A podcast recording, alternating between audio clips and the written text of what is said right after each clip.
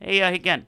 Hey, what's up, man? Juvenile delinquent Sonic the Hedgehog and local policeman Tom Wachowski Oh, must no. stop Dr. Eggman for completing his plans for world domination. Oh, no. On November 8th, 2019, the Hedgehog comes to life in IMAX 3D. Sonic the Hedgehog, rated PG.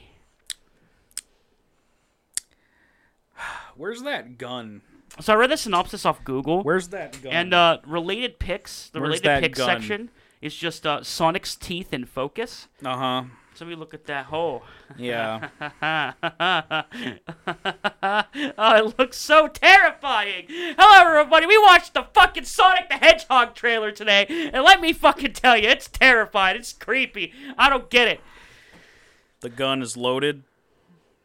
It is in my mouth, and I'm very fucking excited to feel the sweet release of death, so that I don't have to witness a world that has a Sonic the Hedgehog movie in it. Dude, it, it's fucking me up.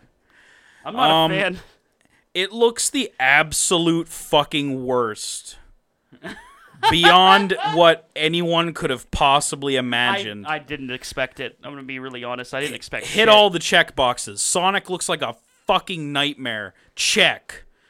Not good music in the trailer. Or well, you know what? No, I take that back. a good Gangster's song. Paradise is a classic.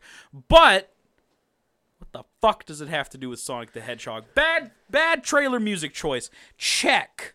Bad humor with the typical trailer cut the sound to make the joke land so hard, land with a thud check. Boring ass protagonist James Marsden from Oh. from such hit films as X-Men 3. Oh my where God. Jean Grey made him go a kaplooey. Check. I forgot about that. I forgot about Who that. the fuck is voice acting Sonic the Hedgehog? Is it a recognizable person? I don't know who he is. Check. No one interesting in this movie besides Jim Carrey. Jim Carrey, I tell you what, he looks like he's giving it his all. He looks like he's giving a thousand percent effort out there. Basically, what I'm trying to say is this movie's going to be Batman forever. Everything fucking blows ass about it except Jim Carrey because Jim Carrey commits no matter what the fuck movies he's, he's in. He doesn't give a shit if he's in Mr. Popper's Penguins or not. He's fucking here for it. He's and in. He doesn't give a fuck. I- I'm in too. I am not in for Sonic the Hedgehog. I do not want to give this money because then they'll make more and they'll think this is how you make a video game movie. Oh no, no, I don't actually like want to pay money to go see it, Uh, but I'm in for it. You know what I mean? I'm in in- to watch the train wreck Uh, happen. I'm in for the memes. That's the best thing that could possibly happen. Like it's like I'm in for watching a train wreck, right? Just sitting there and watching it as being a bystander. Why would I get on the train? Yeah. You know what I mean? I, I would like wait to re- be removed from the fact like you don't want to support the Mario Brothers movie when it comes out, but like 10, 20 years later, now it's like this ancient relic from a lost civilization. I love it. and you just pull it off of a of a dusty shelf in a like just a a dusty old ancient store that sells physical media still and you just you just look at it and you're like what is this ancient relic mario this doesn't look like mario and then you pop it in and you have the ride of and your then you fucking just life, go you man. just go why that's not what any of the characters look like did they think this was a good idea to make the mario brothers and bowser quote unquote realistic looking what a terrible idea It's a great idea. and then you come to the realization that this sonic movie that's about to come out was Is that- made in 1993 Yeah, it is they that. just pulled it off the shelf they found it fresh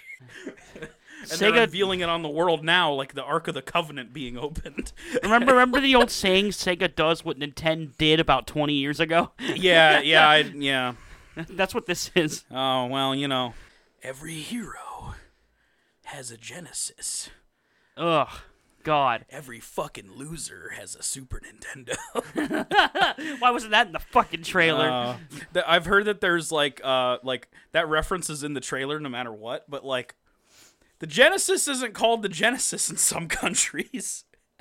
oh my God, So some people are gonna be like, what? What? it, it's a fucking train wreck and a half. It's the best bad trailer since the last best bad trailer, which was like only five minutes ago.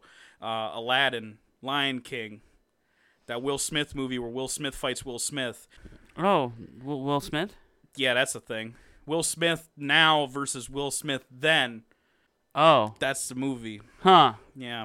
Yeah. I don't know. I, I- often trailers can make a movie look bad without even trying. Like, for example, I don't know if that Men in Black movie will be terrible, but the trailers make it look fucking terrible.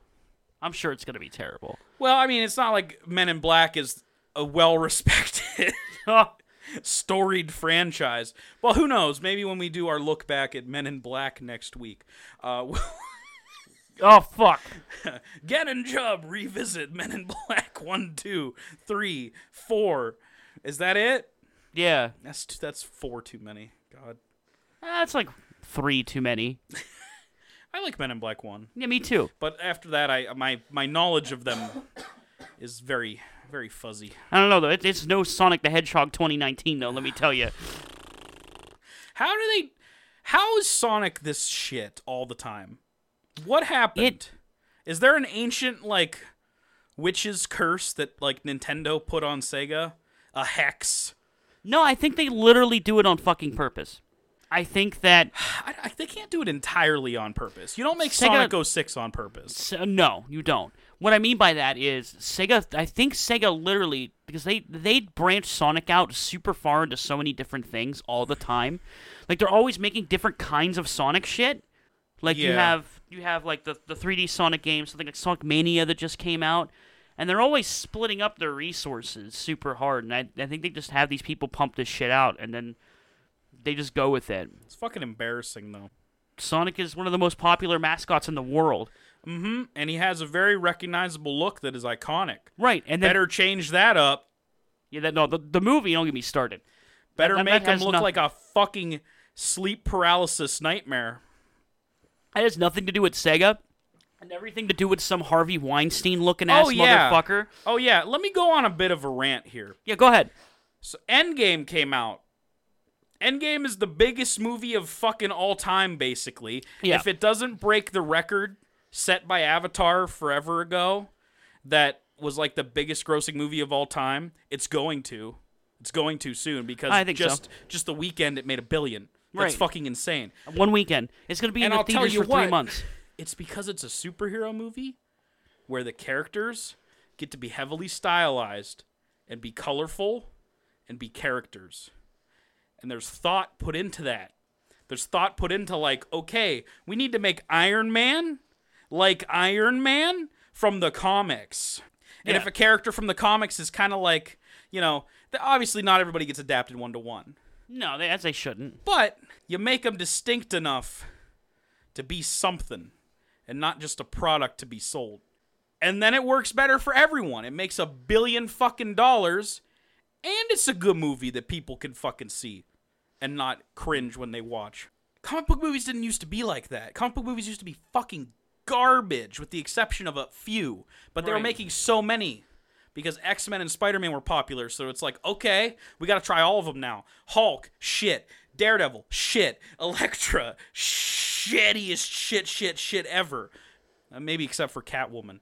And, and it's just they kept fucking pumping those out. And they're all shit, and they're all barely recognizable as the character. Maybe they look slightly like the character, but the spirit ain't there. Yeah. Because the people in charge of making it don't give a fucking shit. yeah, it's almost like in order to make something successful, you have to respect your source material. You don't have to follow it. no. You have to respect it. Yeah. And this is something that, in a complete parallel, by the way, to this Sonic shit that's coming out, you have Detective Pikachu, which is about to hit which theaters. looks like it's going going to to be the first thing based on a video game that is good. Right. Did you know what it is doing that Sonic isn't? It's respecting its fucking. Pikachu source looks material, like Pikachu. He looks just like Pikachu. But realistic. yes, but like still fucking adorable. Right. Because that's what Pikachu looks like. Sonic's supposed to look like an anime ass, spiky, edgy hedgehog. This one looks like a, a fucking blue manlet alien that, that that came straight from my nightmares. Oh, yeah. and I, I I'm not abiding it. I don't know. Video game movies have been shit just as long as it took comic book movies to go from shit to like the best selling shit of all time. They haven't changed.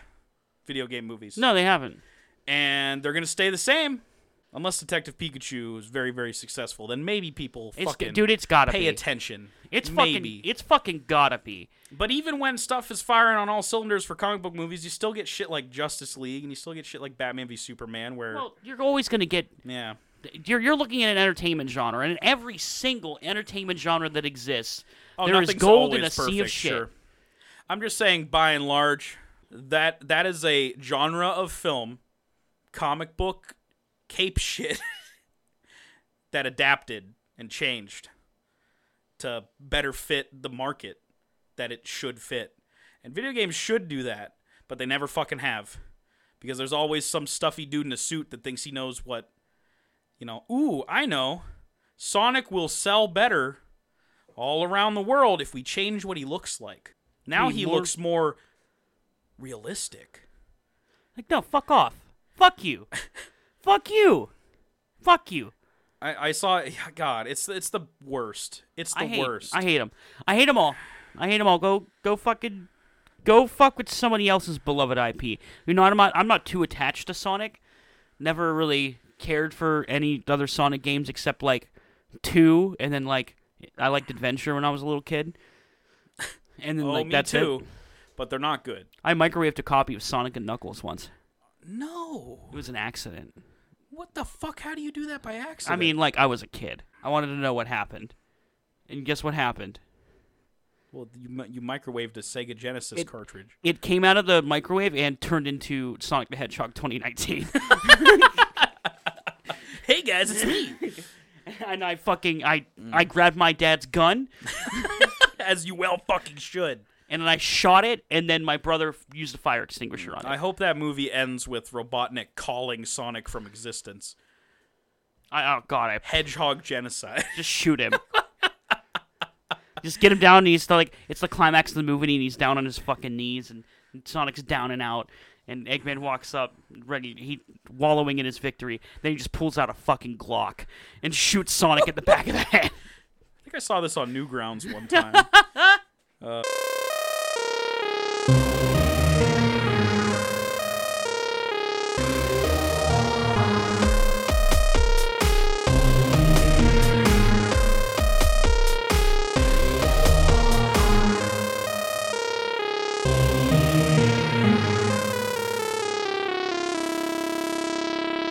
Just bees wheeling over to the fridge. That's not the computer. That's the fridge. I thought he was going to the computer. He made it seem like it was important. He's just getting a Kool Aid jammer. I hate Justin so much. I should have chose to do this show with literally anyone else except maybe Juwan. I thought he was gonna be behind me. Anyway, sorry. Okay, now I'm ready.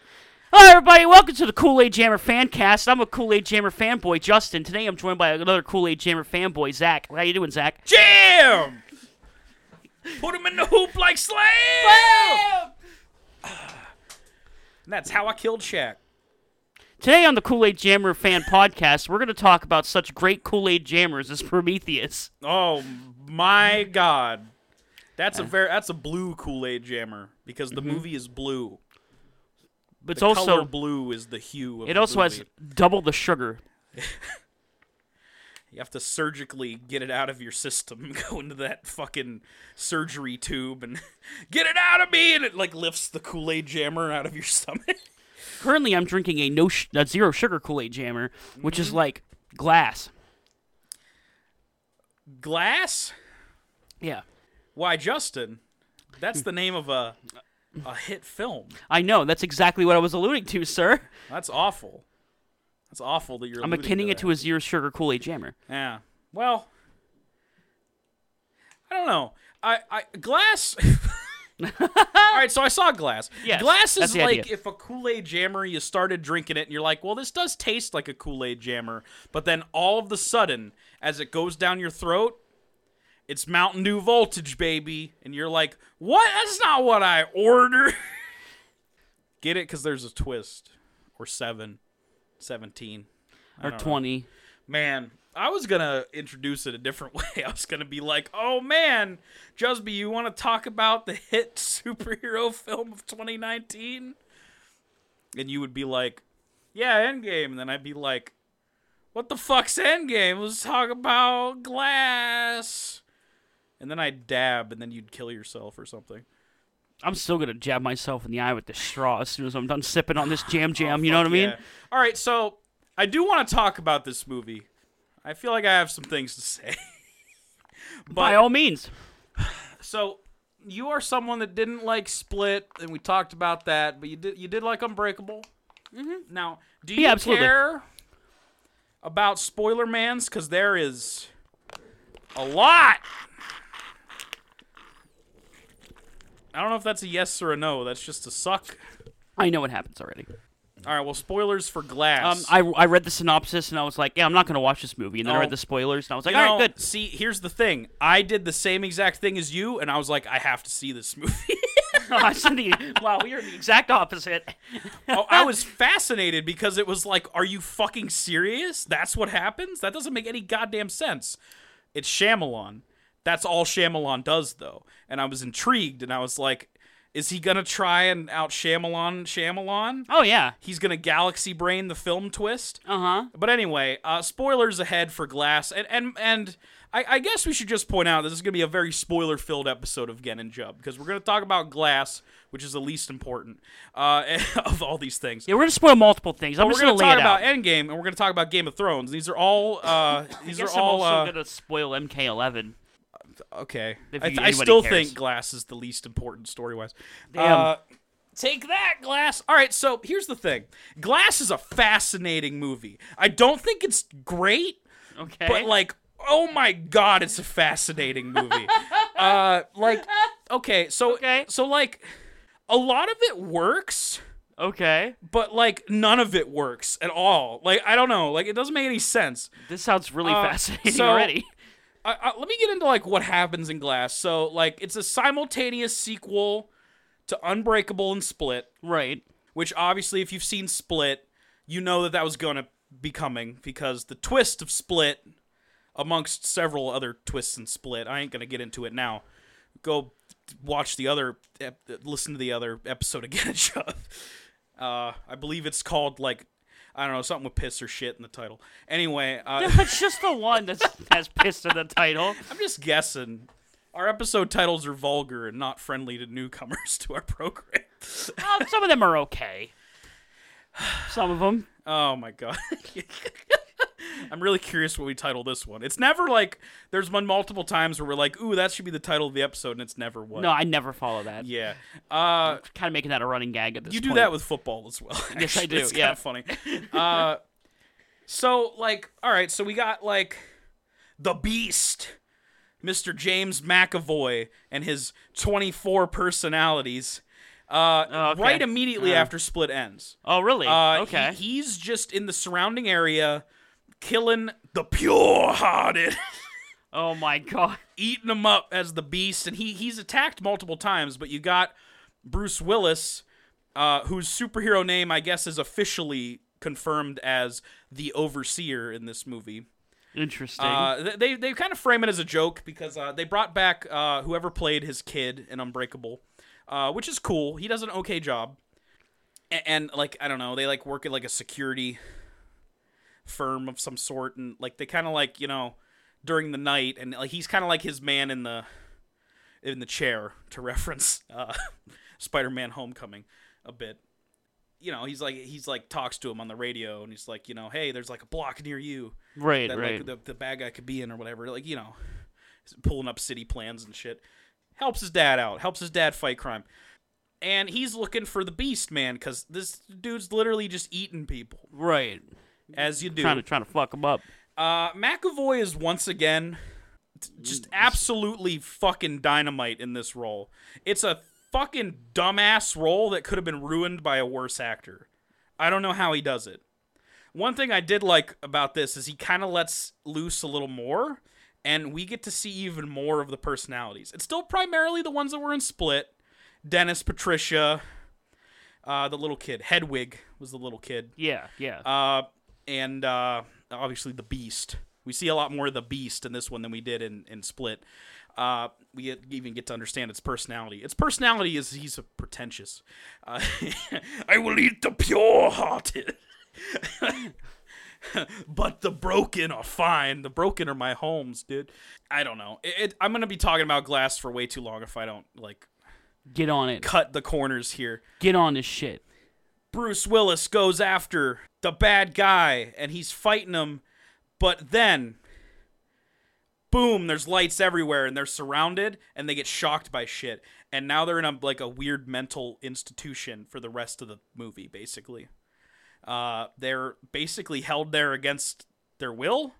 And it kind of makes sense because they're both doing illegal things. Right. Bruce Willis in the sense that he's being a vigilante and ex- extracting justice upon people with no like due process or just cause. And then good old Oh yeah, and then James McAvoy's eating. yeah, he's people. literally eating so people. there's yeah. that. Uh, also in the facility, comatose Samuel L. Jackson as Mr. Glass, who uh, i- is basically like so doped up on pills that he can't do anything. And uh, it's ran by this woman who I think was from American Horror Story. I forget her name. She's trying to like rehabilitate them and convince them that superheroes aren't real and they're not superheroes or supervillains. They don't have powers. She's trying to convince them that th- that this is all fake. It's bullshit. And she tries to like give rational excuses for their abilities and for things that happen. Like, you know, uh Bruce Willis, you don't really like touch people and see like the bad things they did. You just have really good intuitive deductive reasoning. You know. That's strange. Okay. Uh, it, it kind of works the way they do it. She almost semi convinces Bruce Willis because it's always been an aspect of his character that he's been skeptical about it. Yeah. Uh, all the, there's characters for like there's a sub character for each of your three superpowered people, if you will. Uh, the girl from Glass. Oh no, I'm sorry. The girl from Split. Uh, is very interested and comes in to talk to the horde, if you will, uh, because even though that was her captor, she can't help but feel like sorry for him because there's multiple personalities in there, and not all of them want to be evil and bad, Right. including okay. like the base core personality really doesn't want to, but everything gets taken over by like the shitty ones that want the beast to come out and eat people because Yeah. they feel like that's like correct or whatever. I the don't know. vague rationale that was given in Split. uh, and then obviously Bruce Willis's son, uh, D- David Dunn, sorry, is his character's name. And uh, and then David. Samuel and then Mr. Glass's mother who uh it's weird. I don't know how old Samuel L. Jackson is supposed to be in this movie, sixty nine. but like Samuel Jackson is so fucking old that like the fact that he has a still living mom in any movie that he's in at any point is weird to me. sixty nine. is he? Sixty nine. He's pretty old. Uh there are multiple twists in this movie that layer on top of each other in a crescendo of Shyamalan bullshit. Oh fuck yeah. It's amazing. Hit me up. our first one for you. Mr. Glass has been pretending to be comatose. Mr. Glass is actually not comatose. He he is a genius. That's his superpower. That wasn't really expanded upon a lot in Unbreakable. We don't even I, I didn't even really get the sense the first time I saw Unbreakable that he did have superpowers. Yeah. Right. I just thought he was so obsessed with superheroes and comic books that he saw himself as if there is a superhero, I need to be the villain so that it makes sense. And that's Yeah. cool, but no, I guess he does just have super brain powers, and that's fine. He's a very like manipulative, cool bad guy in this. He's like a Lex Luthor, five steps ahead of, ahead of everyone. It's really neat. yeah. Yeah. yeah. Uh, not that Lex Luthor has powers, but you know it could be viewed as a power. It, it's all right. Uh, he's still very obsessed with comic books and wanting wanting the truth to be out there and not being restricted. Uh, but our first twist is he was lying the whole time to everybody. There's mo- the- he he's able to like escape his room and go talk to the beast, and he tries to convince the beast to escape with him And their plan is uh, there's this unveiling of a new tall building in Philadelphia where it takes place. It's take, taking place the whole time, all three movies. Yeah. And they're going to do a terrorist act and blow that building up and kill a bunch of people. Or at least they're going to try and do that. It's all to attract David Dunn to it, who he also encourages to escape uh, once he initiates his entire plan. Uh, just so there can be a basically real life actual superhero fight that the world will be forced to see and the world will have to be forced to recognize that Mr. Glass is correct. There are superheroes and supervillains out there. But in order to do it, he's doing a terrorist act. That being said, that plan doesn't go so well. It ends up that David Dunn and the Beast just fight on the grounds of the mental institution. Uh, the Beast kills a shitload of cops. he eats the fuck out of several cops. Amazing. David Dunn fights him. Uh, the Beast throws him into a water tank, as we remember from Unbreakable. David Dunn is weak to water and all this shit. But then we get big ass, crazy ass twist number two. All our characters fucking die. Yeah. And the reason they die is this organization that held them all is actually a superhero, like anti superhero knowledge agency, kind of. They restrict information about superheroes, they don't want the information out there. So they will hide all that information from the public and they don't want any of it to get out. So in order to stop that, they erase all the footage from the cameras of the facility and they make sure that all of these threats are neutralized.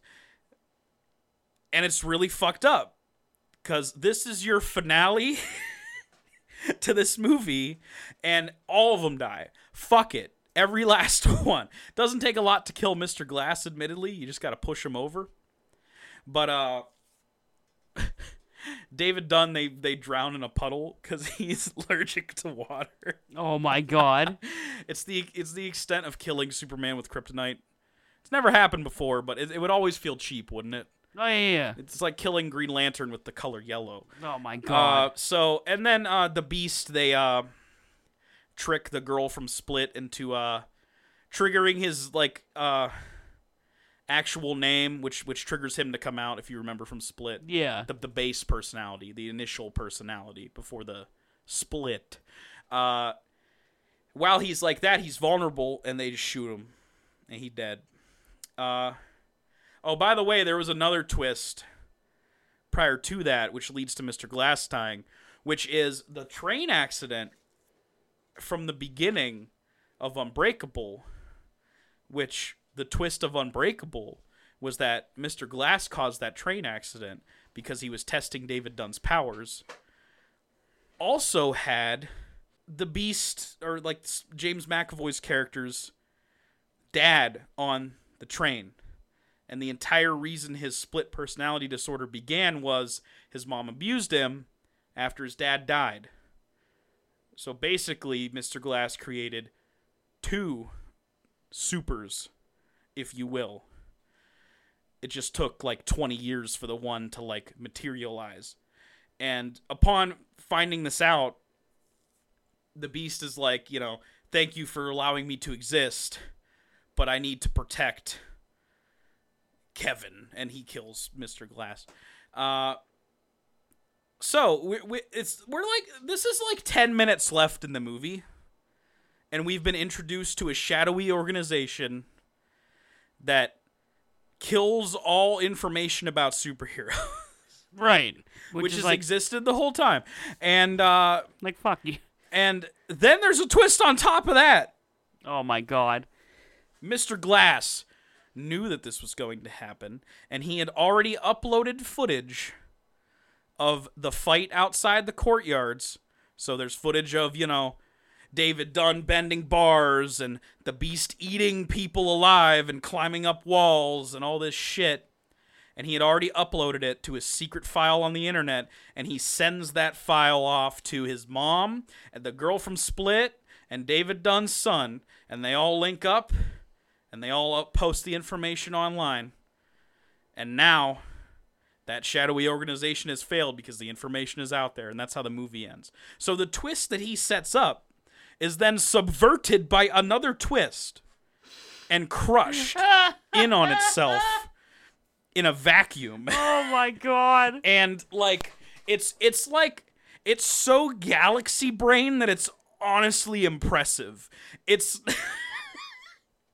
as soon as you think you know the twist of the movie the twist of the movie is twisted by another twist it's it's Shyamalan at his absolute shit like fucking shit brained insane best it's not a great movie but i highly recommend it because there is some good shit in it and there is some good performances in it. Samuel L. Jackson's great, James McAvoy's great. Holy hell. The galaxy brain. Can't wait for part 4 Oh my where lord. they're all dead still.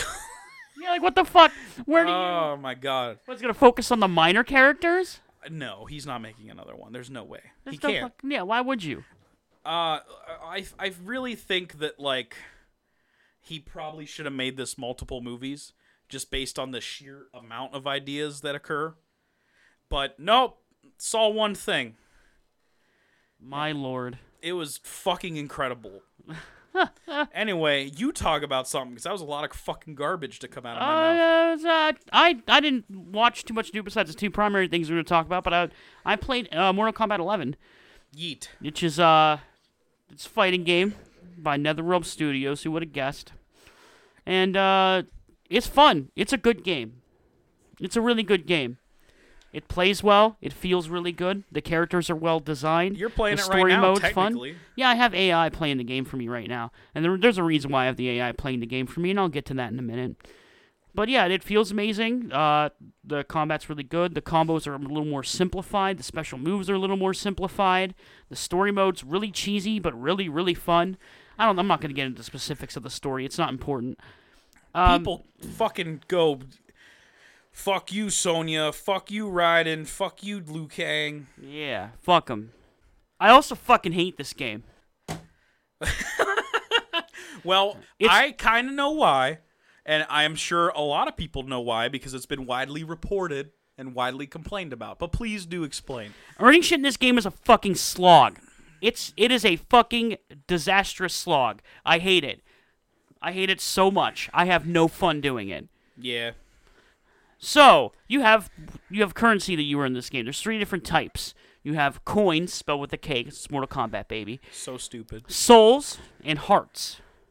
You earn coins and souls by doing your normal stuff in the game. You earn hearts by doing fatalities, brutalities, and mercies in Like combat. you actually get a heart from somebody, basically. right.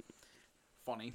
And you use this currency in an area called the crypt, which With a K. is yeah, with a K, of course. It's Mortal Kombat, baby. In this crypt with a K, because it's Mortal Kombat, baby. Mm-hmm. You open up these chests. It's a big old With open a old K? area with no. Oh, okay. So that doesn't have a K. It's not the K Loot, pronunciation. loot crates. That's that'd be with a K. With a yeah. K. That would be with a K. Hmm. These are technically loot boxes. Yeah. Well, I'll, I'll get into that in a second. So the crypt. There's a bunch of big, big old treasure chests you open up, and uh, oh, did, did my guy just lose? Yeah. Yeah, he did. Bruh. God damn it! God damn it! My guy lost. Anyway, Damn you, AI. Uh, the chests are completely randomized. What you get in them is completely random. You can get st- anything from cool fatalities to uh, concept art, and all these crypts that cost money. Thing is, you don't get currency fast enough, and probably at the same time, these chests cost too much to open to get not a whole lot out of them, Well, that and it sucks. makes earning stuff like a trickle instead of like feeling like you're actually earning something. And it makes it frustrating and it makes it feel like it's not worth it. And then on top of that, like all I wanted to do with it, because I wasn't interested in like unlocking all the shit because that's too much for me. So all I wanted to do was go and see all the areas in the crypt. Because there's a bunch of different areas you could travel to and solve like little puzzles and stuff, and it's it's, it's really interesting looking. You have to get a item randomly out of a chest in order to advance in it at a certain point. And so now I'm letting AI play through towers for me, like little arcade modes for me. uh, so I can earn more money to try to find this one item so I can finish doing the crypt.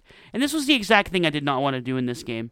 It's the exact thing I hate about this game. It's the exact thing I hated about Injustice 2. Oh, I understand that. It's boring. It's not fun. I should be no. able to play. I should be able to play just like a few versus matches against a friend, and be and be able to go open a decent chest. But you get nothing. They give you fucking nothing. It's it's so bad. They updated it, increased it a little more, and I still don't think it's enough. yikes. They need to just make. They just need to, in general, just cut the ch- cost of every chest in the game in half. Half. Get Thanos on this shit. Just have it. All of it. and then it would make it so much easier. But I doubt they're going to do it. We're just fucked on it. So, Mortal Kombat 11, with, with all of that in there, is a game that I love to hate. And it Or- shouldn't be or- that way. Or hate to love. yeah, that actually Yeah. might even be a better description. Yeah, I, it's I like- love it, though. Like, it's, it's really, really fun. I It's a found, good uh, game. I found a lot of similar things with Injustice 2. Uh, th- th- their their systems have just been getting worse. Although I guess Injustice 2 was certainly more like, hey, you could buy these loot crates. Hey, hey, hey. Yeah, they and took this that out. one they took that out. There's no microtransactions isn't, anymore. but this one is like, hey, hey, hey. Waste a lot of fucking time to unlock anything. Right. Which is the wrong response to people complaining about your loot crate system uh, by making it like a slog to unlock anything. That sucks ass. It's just not fun. No. If you want to make this giant, like, fucking expansive gear system, which personally I don't like, uh, Wasn't my favorite thing in Injustice 2 either. right. And if you're going to make this giant, expansive gear system where you need all this shit to put together and there's all this shit to get, you need to rain items down on people. You need to rain them down on people instead of making it so I have to play, like, fucking 100 versus matches to open, like, t- two chests. Fuck you. That sucks ass. Fuck you. And I'm talking about chests with anything decent in them.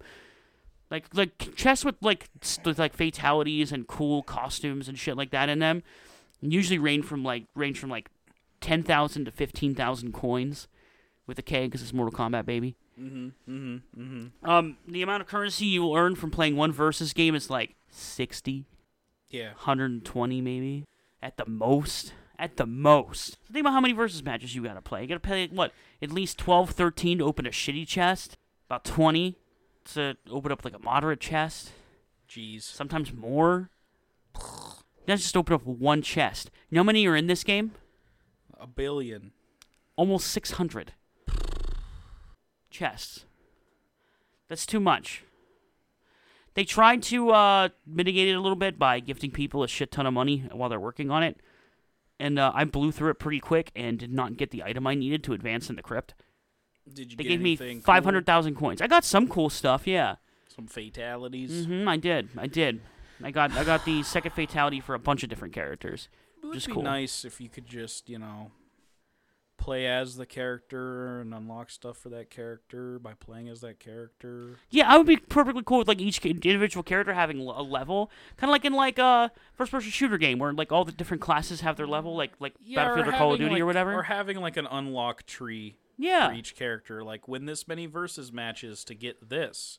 And it should be a low number, it should be like 10 or like, you know, uh, beat the classic mode or whatever the fuck it's arcade mode or whatever it's called in this game or you know classic with the K because it's Mortal Kombat, baby. Mm, what a dumb thing Eh, it's what it is. I think it's I think it's endearing and stupid. All right, enough about that. Who's the first? Uh, so, Mortal Kombat for the past several entries Yeah. has uh, added not Mortal Kombat characters. So you that's who's the first DLC? Who's the first DLC character that is a non Mortal Kombat guest character? Because those uh, in NetherRealm games are often quite fun. Stupid, but fun. uh, Aliens and Predators, even. You know. uh Sonic the Hedgehog from Sonic the Hedgehog 2019. Oh, That's the first no. Does he do character. fatalities? Does Sonic kill people? Uh, why not? He's realistic, Ken Hart. a kind of Yeah. uh, slightly humanoid hedgehog looking lightning controlling ass motherfucking weird boy from space would probably kill people. Sonic the Hedgehog kills people now. Wake the fuck up. mean, Zack Snyder This said it. is no this is the this is the fucking monster they created. Okay? Mm-hmm. Whoever whoever the fuck made this abomination, they can deal with the consequences. Yeah. And the consequences are it kills people now. I, I had a theory that it might be somebody from Game of Thrones. But I don't know who, because you could literally Snow. pick anyone. Jon Snow? Jon Snow. Yeah. It would be Jon Snow. It's going to be Podrick. Oh my god. I would say it's either going to be Jon Snow, the Hound, or the Mountain. I think those are the If three it's a most Game of likely. Thrones person. Right, if I'm it's a just Game trying of to Thrones think of character. franchises that, like, They tend to stick with horror. are violent They tend to they tend to really like going to horror franchises. I don't think we've had Mike because Myers they're yet. violent. You haven't had Mike Myers yet, but I don't know if he would be a good fit. He doesn't like yeah. His thing is how like he stalks and is creepy. He I doesn't can like see Freddy and Jason fighting. There's an entire movie about it. right. But uh, Michael isn't really a hand to hand kind of guy. he doesn't really do the big He's fighties. a quietly stalk your ass and in a in a old ass car kind of guy. Driving Yeah. around and staring at babysitters and being like, "I'll kill them when it's midnight." Fucking lit. Like, It's just the thing from It Follows, and then it just walks towards you. oh, it's like a naked screaming old man. Yeah, and it just oh, what a walks great at Mortal you. Kombat character. Bim, bum, bum, bum, bim, bum, bum, and if bum, it touches you, it's a brutality. bim, bum, and you bum, just bum, die. bim, bum, bum, bim. I'm the score to It Follows.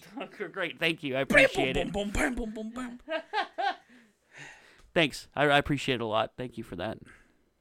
Bam, bam, bam, bam, bam, bam, bam. It's So something Uh, what like what that. popular horror franchises have Mortal Kombat not touched yet? Chucky. I'm just kidding. My God. put the Oh, no. put the leprechaun in, you fucking Oh, cowards. dude, I'm in. Let's fucking go. Fucking hire Warwick Davis, strap some fucking ping pong balls to his head, and fucking mocap his ass into the fucking game. Yeah. Ed Boone, you fucking pussy. Let's get do- back to the fucking hood, bitch. Come on. Let's go, Ed Boone, you little fucking bitch. You won't do it. He has that fatality where he fucking pogo sticks the guy. to Oh, death. yeah. Holy Fuck shit. yeah.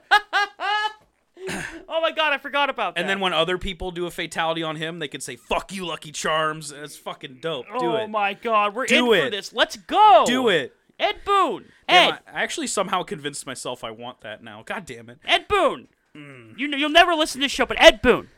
Oh, oh, yeah. No, he won't. Motherfucker. You better do this. Now, I'm going to I'm gonna clip this out and send it to you on Twitter. more importantly, stop the crunch time.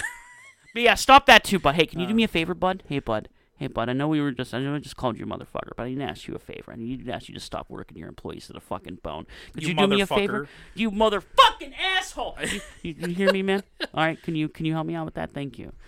the first DLC character for Mortal Kombat 11 is Captain Crunch. next Smash Crunchitize character, me, dude. Captain. That's the next Smash character. Oh, oh my Or the king. god. Uh, oh, callback. I was listening to some old uh, non sequitur openings the other day, and I forgot about our conversation about Oh, Ronald McDonald and Smash. yeah, eh, or Mister Clean and Count Chocula. Fuck and, yeah, uh, dude. yeah, I want all that shit, man. Give it to me. Mm. You know those cereal mascots. Split them up. Split it up between three different fighting games, right? For like the spooky cereals. Oh, put Count Chocula in Mortal Kombat. Right, Count Chocula in Mortal Kombat. The blueberry guy goes into Tekken. The mummy? The, the Mummy? Is it is it a mummy for No, blueberry? Booberry is a ghost. Oh, That's right. you No, no. idiot. Which one's the mummy? Uh, the non-existent cereal called Yummy Mummy from the '80s. You what? Oh, okay. That's You're- what it, Frankenberry's the third one. Frankenberry. That's Yeah. it. Frankenberry Tekken. There's the two discontinued No, no. ones. Frankenberry would be Tekken, I think. You don't put a ghost in Tekken.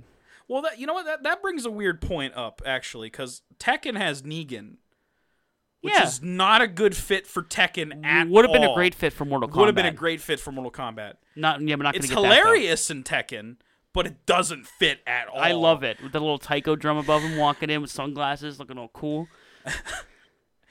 He got that pink shirt and those hipster glasses, and he's like, "Are we pissing our pants yet?" It's- what the I love it. fuck were they thinking? They were thinking it was gonna be awesome, and they were right. I was gonna bring like Leatherface back or something. I mean, like, no. I mean, I guess people played him, so People maybe love they will. Leatherface. He was really good at MKX. Yeah, so that would make sense actually. But I don't, I don't think that character, a- as much as I love Texas Chainsaw, that character doesn't have the staying power of a Jason or a Freddy. They also need to add a lot more regular Mortal Kombat characters to this game. It's a little bone dry. Bring back uh, all the classics like Striker. Give me back Striker. Remember in MK3 the noise he makes when he throws the grenade? no. Oh god, Uh, what dude, is it's it? So good. It's just like some kind of like weird whirring noise he makes with his mouth. Bring back Jarek. Oh my god. Fuck yeah, dude. Give me uh not really though, give me Melina. Bring her back. Is she not in this? No. Oh, okay. Uh there, there's a bunch of there's a bunch of characters that are in this. Goro's not in this. Mm-hmm. And he usually isn't like real technically in Mortal Kombat games, but he should be now. I There's don't see that why like not. female looking Goro esque. yeah. I don't know if she's even the same thing, but she has the forearms. so- Yeah, yeah, yeah, yeah. She's technically here, but she's not playable. Like she's in Okay. the story mode, but she's not like a, an actual character in like combat. I wonder if they could do the opposite of what they did for Injustice, where they brought over two Mortal Kombat characters. and Bring they over could two bring injustice. No, over- well, violent ones that would make sense. Like like They- put they won't. Lobo back in because Lobo would fit, or you know a more violent character like a villain. You I know what doubt mean? DC lets it happen. That's true. That's true. Mortal Kombat characters can exist in a non-violent Yeah, circumstance. they could technically. It won't I matter don't think. much. I don't know. It depends. Tomorrow there's a fucking comic where every fucking DC character gets eaten by zombies coming out. So, who knows? Well, DC maybe it- DC is slightly edgy sometimes.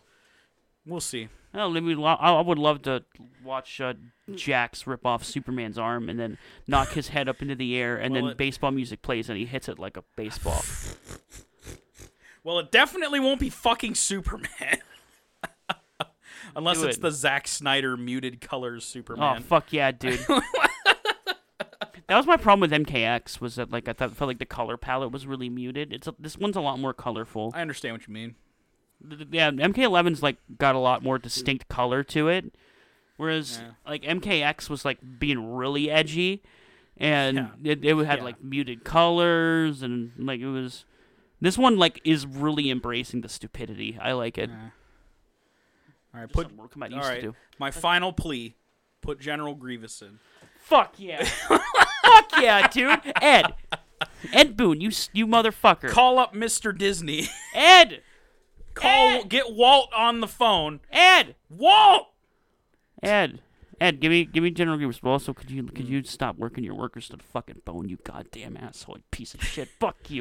Anyway, let's Bob! get off of this. Hey Bob Iger, can I use General Grievous in my murder simulator game? Yeah, dude. No. Oh man, killing, Killing younglings. younglings. Oh. We're, Anyway, we're get going hurt. off the rails. Anyway, Mortal Kombat X has aliens and predators in it, so let's talk about some of that shit real quick. Right quick. you want to talk about comic? Yeah, let me just get those out of the way. Yeah, you go ahead. This will be a shorter one than usual because there was far less comics I had to read for this one. We're talking about Green Lantern versus Aliens, a four-part series from the year of our Lord You do that. I'm gonna get some. 2000. You start talking about. I'm gonna get a drink and tend to my vape. Ooh, what kind of drink will it be, Justin? I don't know. Maybe some pink sun kissed. Oh, I thought it was gonna be a Kool-Aid Jammer, you idiot. be. Don't Gre- tell me what to do. All right, so blah, Green Lantern versus Aliens, written by our, our old friend Ron Mars, who wrote Batman Aliens and uh, other crap. uh, he he's actually one of the better writers in this whole smorgasbord of bad crossover comics. Because Green Lantern versus Aliens is uh not bad, not bad.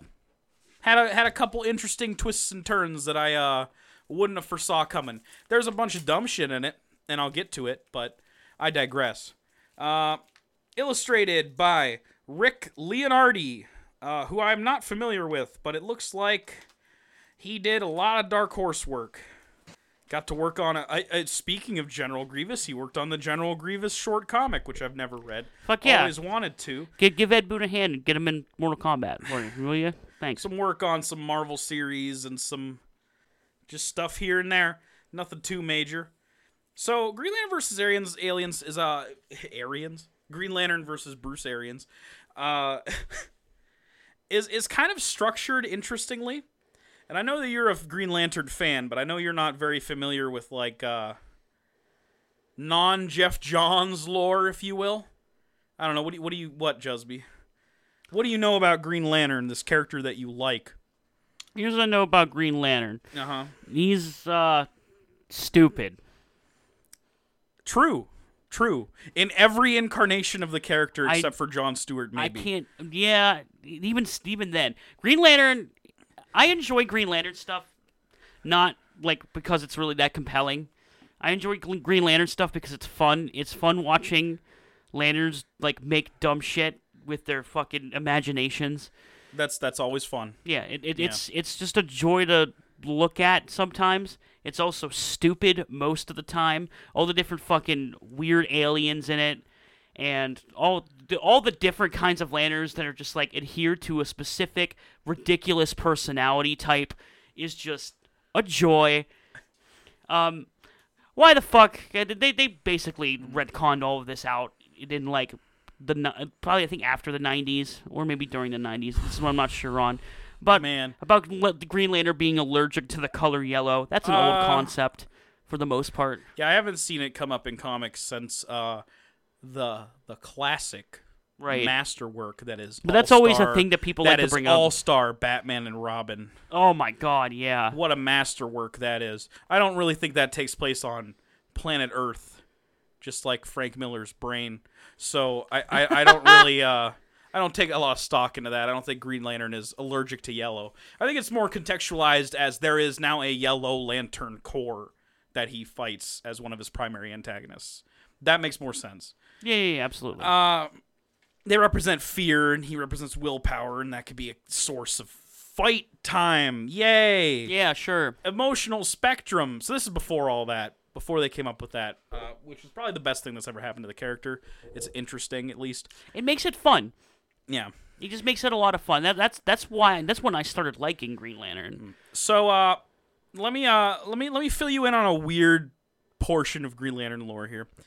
Uh, there was a period in time where they decided to get really edgy, and uh, Hal Jordan Okay. Mm. got infected by parallax, I believe, and went fucking nuts, dude. And he uh, went genocidal Right. and killed a fuckload of people. Yeah, I've read about this before. Uh, okay, yeah. inclu- and basically dismantling the Green Lantern Corps. Uh, the Guardians are gone, and eventually all that comes back, and all all is forgiven. Well, of I course. guess Like, as much as you can be forgiven. Uh, basically, completely everything is fine now. Hal Jordan is back to being Green Lantern, but this was a period in time where they knocked it all back down to just there's one Green Lantern and that's it, and that was Kyle Rayner who's a great character in his own right. Shares a lot of similarities with Hal Jordan, as in they're both fucking stupid. That's fun. Uh, not, but neither of them are as stupid as Guy Gardner, who is the stupidest, but also maybe the most fun Green Lantern that there is. Oh my god. Uh, oh my god!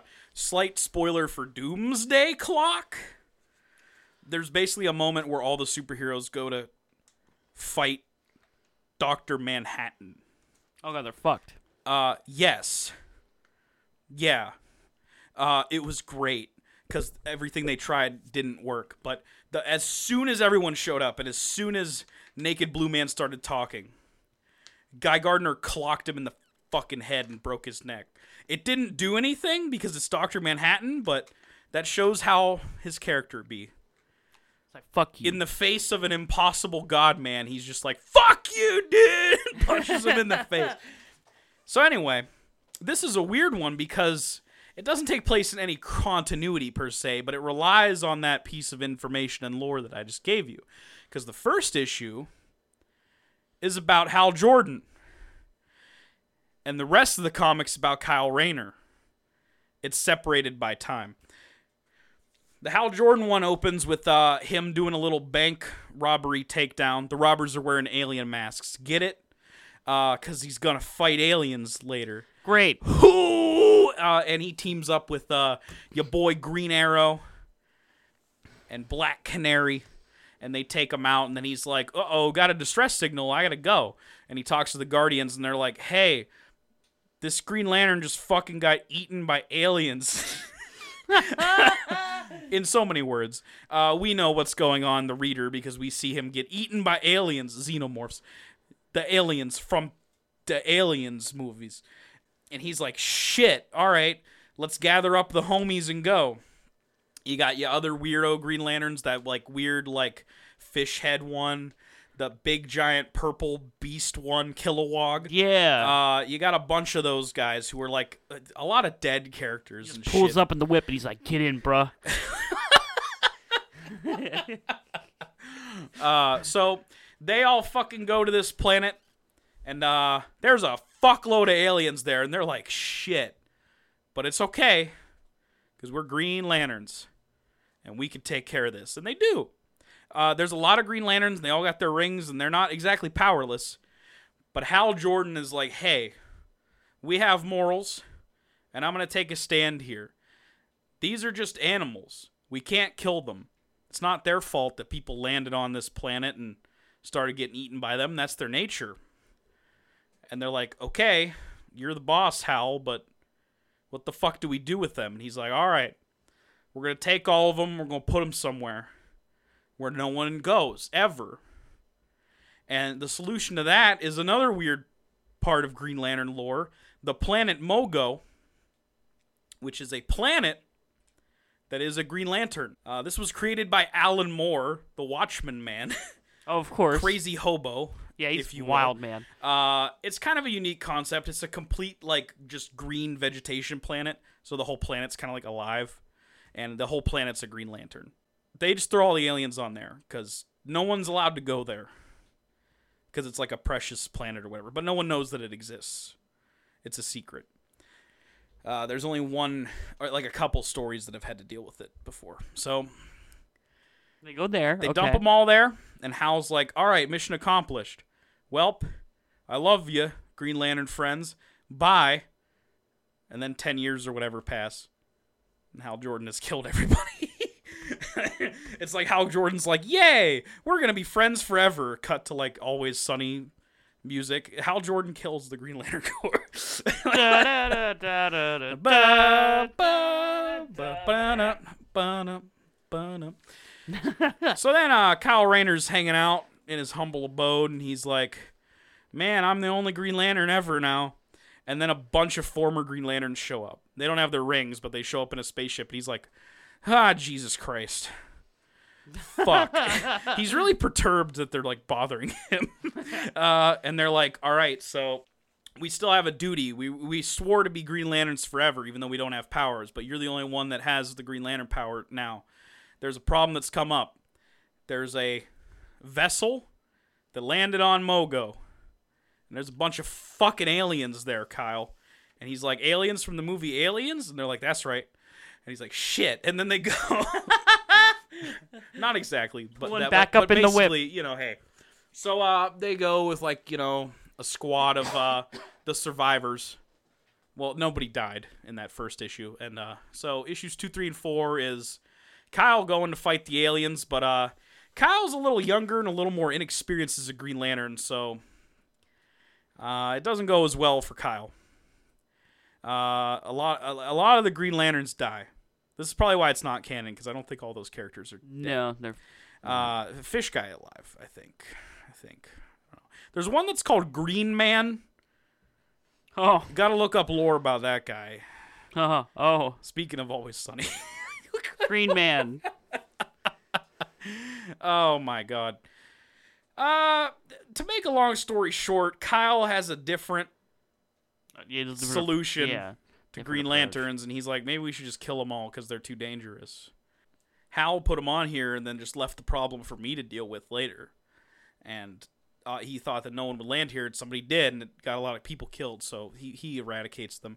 He meets a girl, the last survivor of the ship that landed there, and she's very sexily drawn, as female comic characters are. Oh, great! I'm so glad. And uh, Kyle is a bit of a womanizer man, at least in this era. I don't know if he's always been a womanizer man, but he's a bit of a dope and a bit of a whoa. that's a hot babe. I gotta give me some of that, or and awkwardly flirt with her for the entire comic. Uh, but here's where there's a little twist with that. That's fun. She's a robot. Hell yeah. he falls in love with a robot Hell yeah. because like she gets injured and he's like, "Oh God, you were a robot this whole time," and she's like, "Yes," and he's like, "Oh fuck, that sucks." I was trying to get that shit. He doesn't- Probably still he could doesn't somehow. say that, but whatever. He he takes care of the problem. That's that's that's basically it. Green Lantern aliens. Uh, not a whole lot to it. It's very action oriented at that point. Uh, he like loses his ring and he gets it back, and then he takes them all out very easily after that point. Once he decides that the mission is to let's eradicate them because aliens are too dangerous. It was cool. It was like a cool juxtaposition of how the different eras of Green Lantern would handle a problem, uh, and I liked that. The alien aspect of it was kind of weak. The, you could tell that Ron Mars cared a lot more about Green Lantern lore Than, than Than aliens. alien lore. Yeah. uh, but you know, sometimes that's fine, and sometimes that's not. Like in the next comic I'm going to talk about, Hey. uh, JLA versus Predator, which is uh, which is uh, I hate you. uh, which is uh, um, I've read a lot of bad comics, Chesby. Yeah. I've read a lot of bad comics. That's just the nature of the beast when you're someone that uh reads comics at all. Right. I You're mean, gonna you're gonna like not everything is good. yeah, most of the You're time it's gonna, bad. you're gonna you're gonna you're gonna read a bad one sometimes. They most And, of the uh, time. Yeah. Uh, this is one of the worst ones I've ever read in my life. Oh, really? That bad, huh?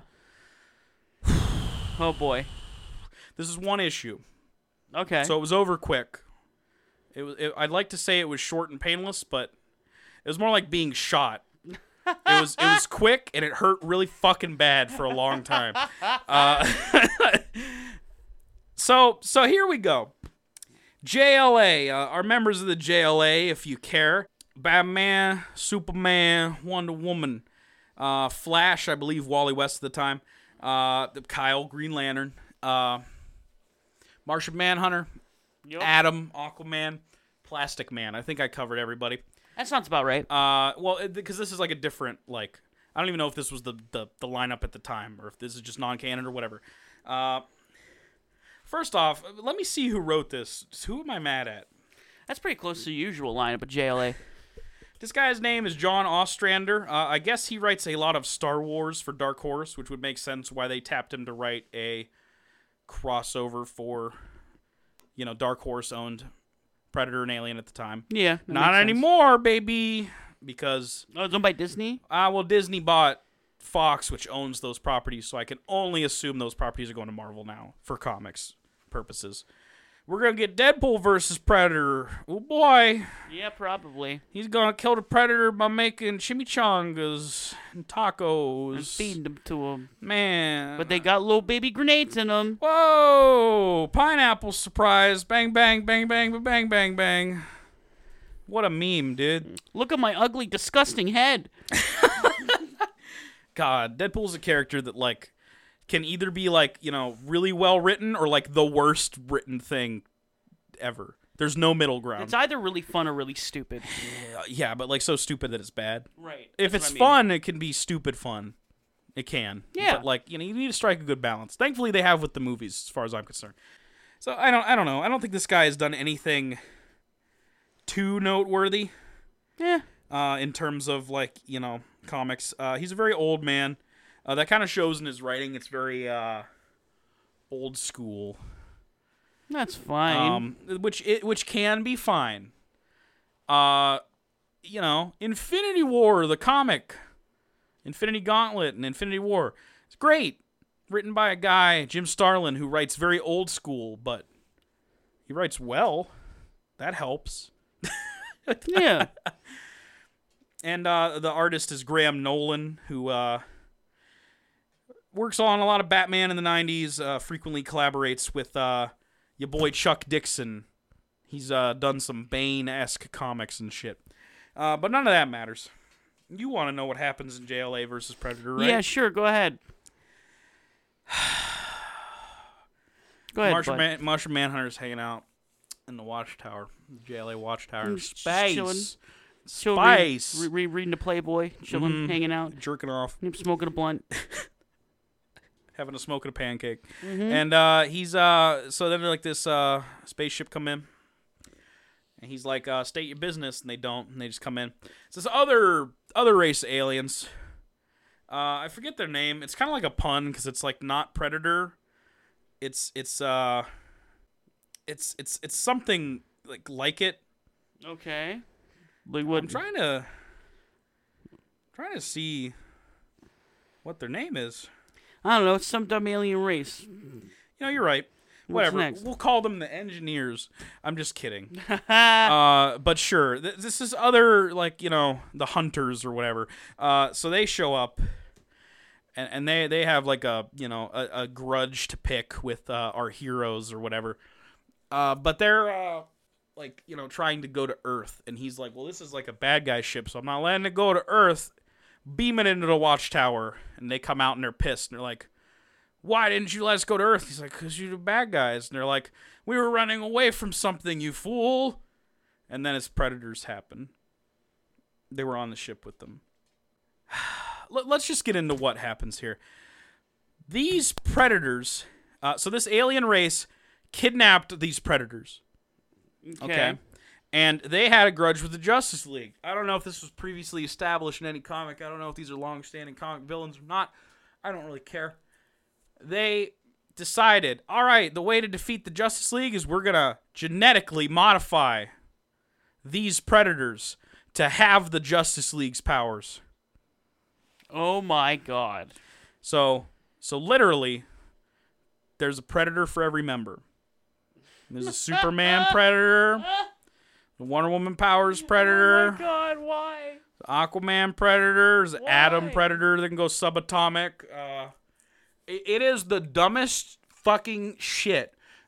Uh, there's even a Plastic Man Predator that you know what Plastic Man can do. He could turn into fucking everything, right? Yeah. This Predator turns into a little s- Predator spaceship that shoots at him at one point, and I I wanted to throw myself down a flight of stairs. I was like.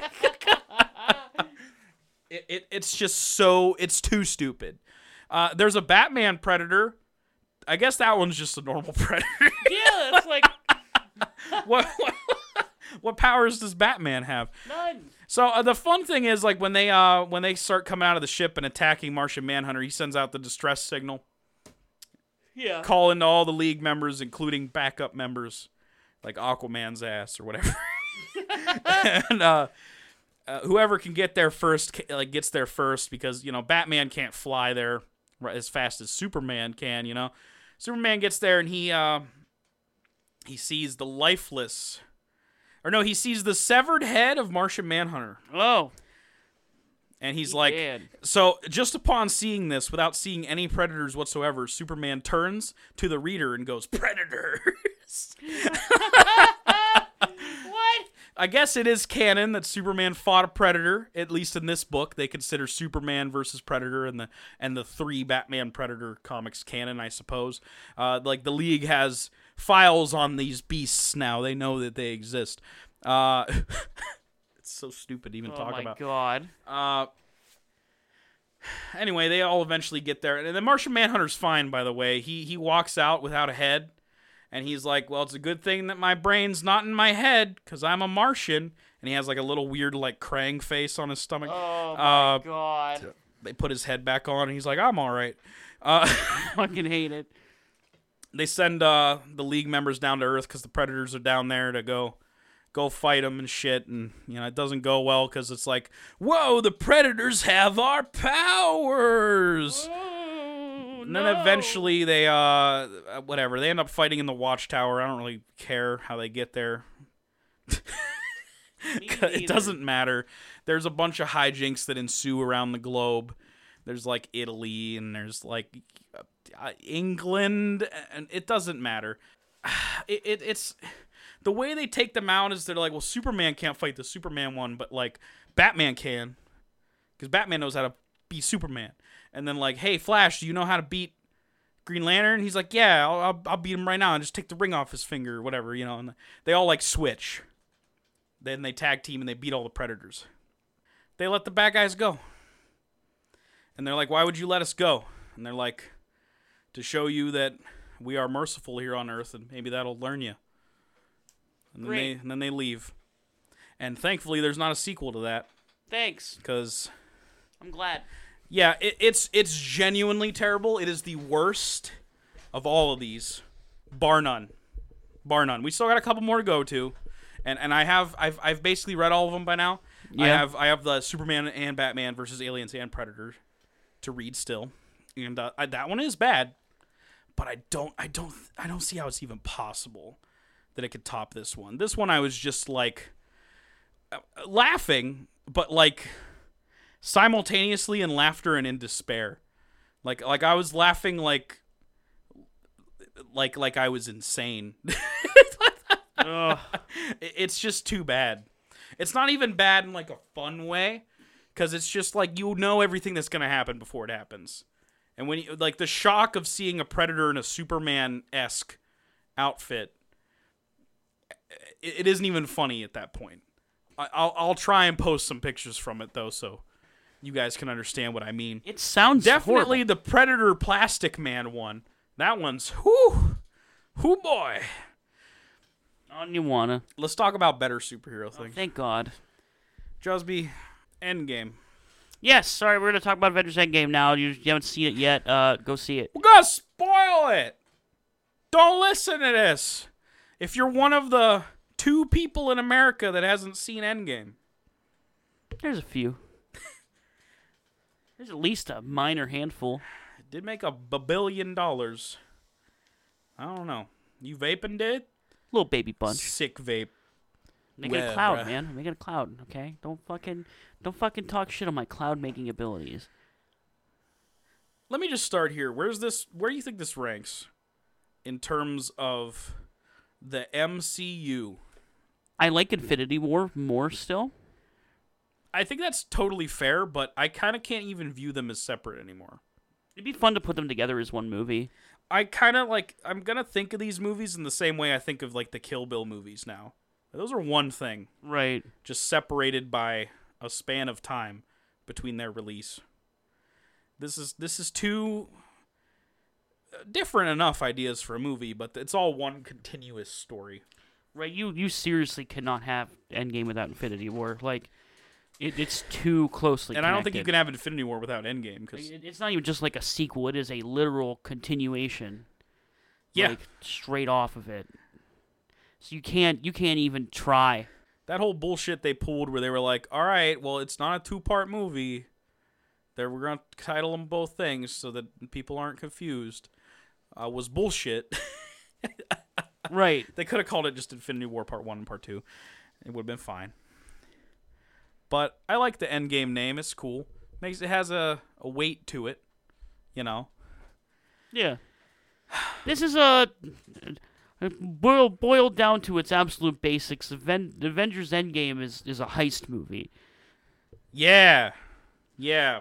At least the second movie in the three movies that exist in this movie is. Yeah, but basically. That's three movies. The first movie is oh no, how will the Avengers deal with the catastrophic results of Infinity War?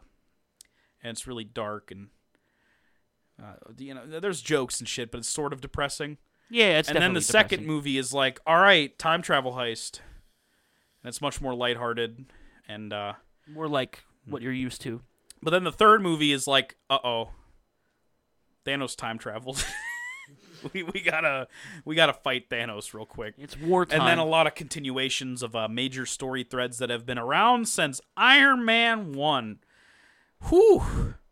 Weighty. oh yeah, for That's sure. how you end something, man. And I know that the MCU isn't over, but they got they got a lot to live up to now. Because I, I uh, it's gonna be tough. Like, There's certainly a lot of things that I'm excited for still, and a lot of things I'm looking forward to. I'm a fan of superhero movies. I'm a fan of comic books. I'll probably watch these until they stop, which might be past when I'm dead and buried. but this one had a lot of weight to it and felt like it was the finale of the last 10 years of movies.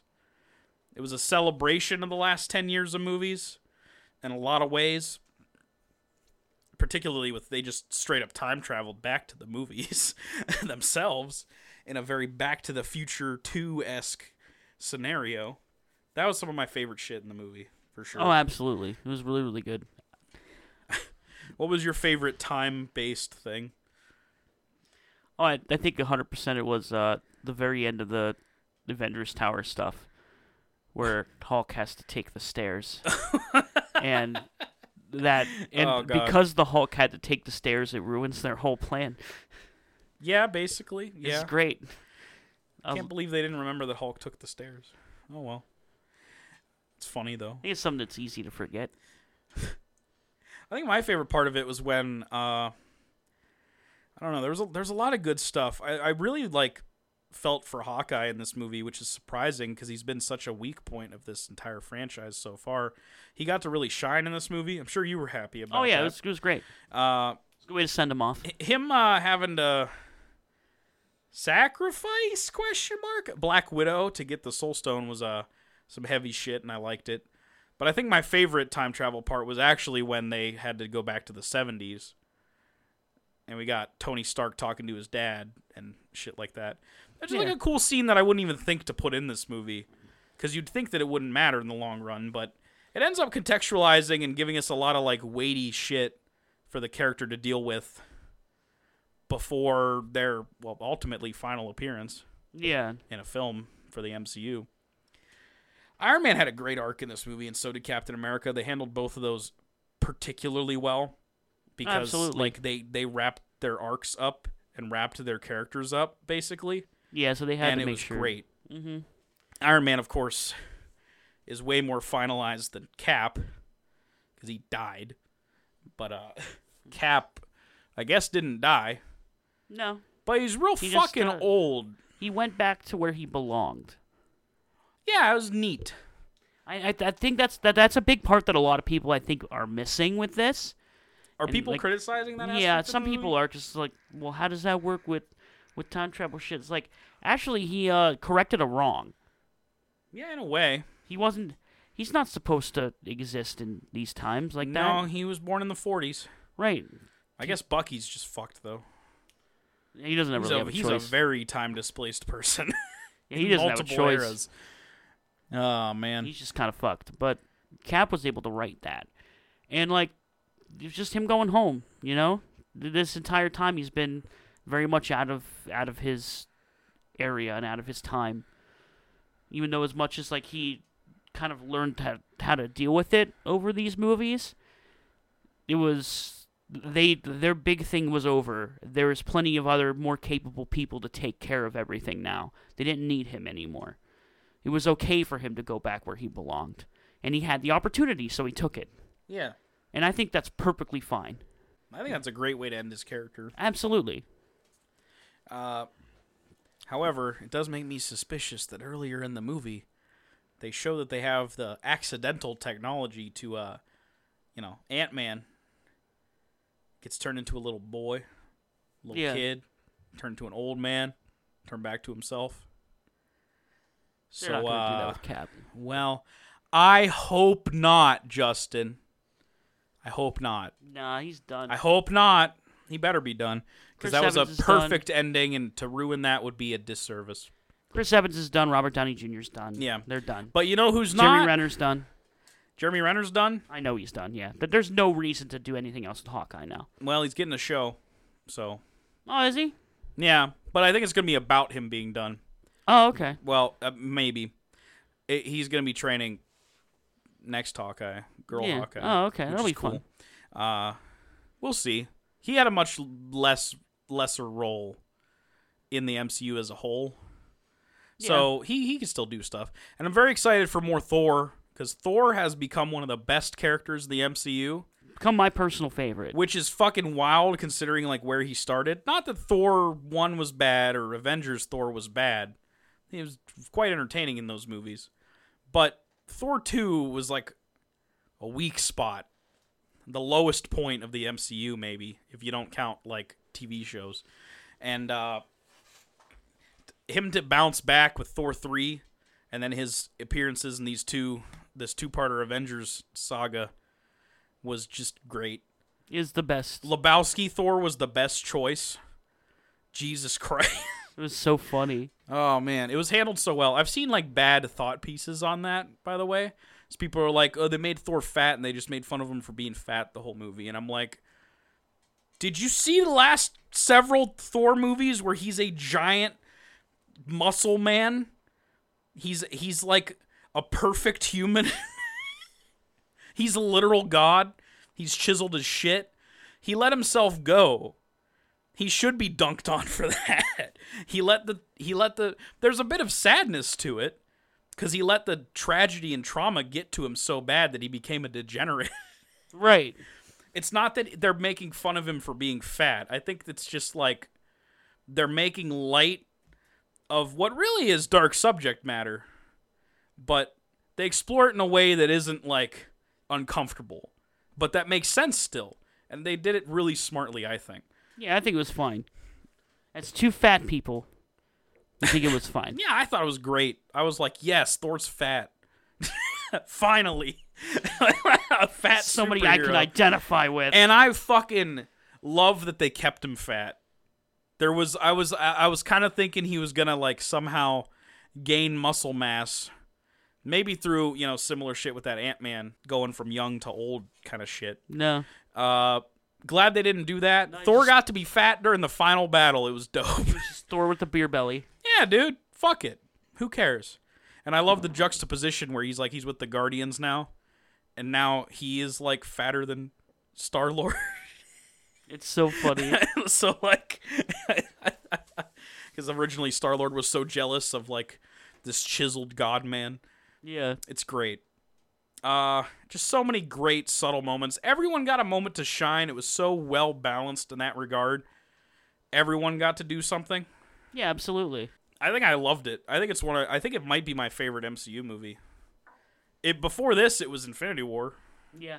I think it I And now think, it's this. I I, still- need to see it more to really know if it'll drop down a peg. But I don't have really any complaints about it. yeah, I still think I like Infinity War a little bit more. I like the tragedy of it, but it's hard to separate them for me now because it feels like you have to have one to have the other, and vice versa. Well, Oh, yeah, absolutely. But Yeah. it's like, what's your favorite Kill Bill part? Well, I don't fucking know, but two. Yeah, it's two. so you, you just, But like, damn you, if I don't watch one first, fuck you. Right, well, you- I ain't yeah. just gonna watch Kill Bill two. well, yeah, I'll yeah, watch absolutely. the whole fucking thing. Maybe not in one sitting, but I'll do it. Cause why the hell would you not? Well, yeah, between uh, Endgame and Infinity War, it's uh, five and a half hours of content. Oof. So Ugh, it's gonna be even longer. I want to see if there's deleted scenes. there's gonna be. They already talked about scenes that they cut. Hopefully, Yeah. they, they have some kind of extended cut. I doubt there's any information on this, but like Captain America had to go put all the stones back in time, yeah, and Thor's hammer. yeah. I would love to see What the fuck happened? that journey. Just he drops in on Vormir. Red Skull pops out in his fucking ghosty veil, and he's like, "Steve Rogers, wait, Steve Rogers, shit, shit, shit," and then Cap beats his Grim Reaper ass just on principle. He's like, "I remember you, Nazi Like, bitch." like, just because you're a ghost doesn't mean you're not a Nazi scum. Fucking just beats the hell out of him. That'd dude. be the best, man. Cause fuck Red Skull, dude. Went from being a Nazi to being a fucking hot topic customer in space. yeah, same thing. I know what it's like to lose. Boo boogity boogity. You Oh, have God. to kill something to gain something. I like Marilyn Manson a How lot. edgy I am. Somebody, somebody buy this Green Day shirt for me. We have a sale on pop vinyls. Thirty percent Here off. at the Vormir Hot Topic. Oh my god. when like Thanos or or Hawkeye in this movie, they they pop out with the stone and Red Skull's there, and he's like, "Would you like a fifty percent off hot cash coupon?" Only costs you killing your friend. I make you feel better. Buy some pop vinyls, some Funko mystery blind box figures, Want to buy this Oh. My Bloody Valentine shirt? some Invader Zim merch. Oh my god. oh man, that's like old Hot Topic. That's not even current. I don't even know what Hot Topic even is anymore. I think it's a pop vinyl store at this point, right?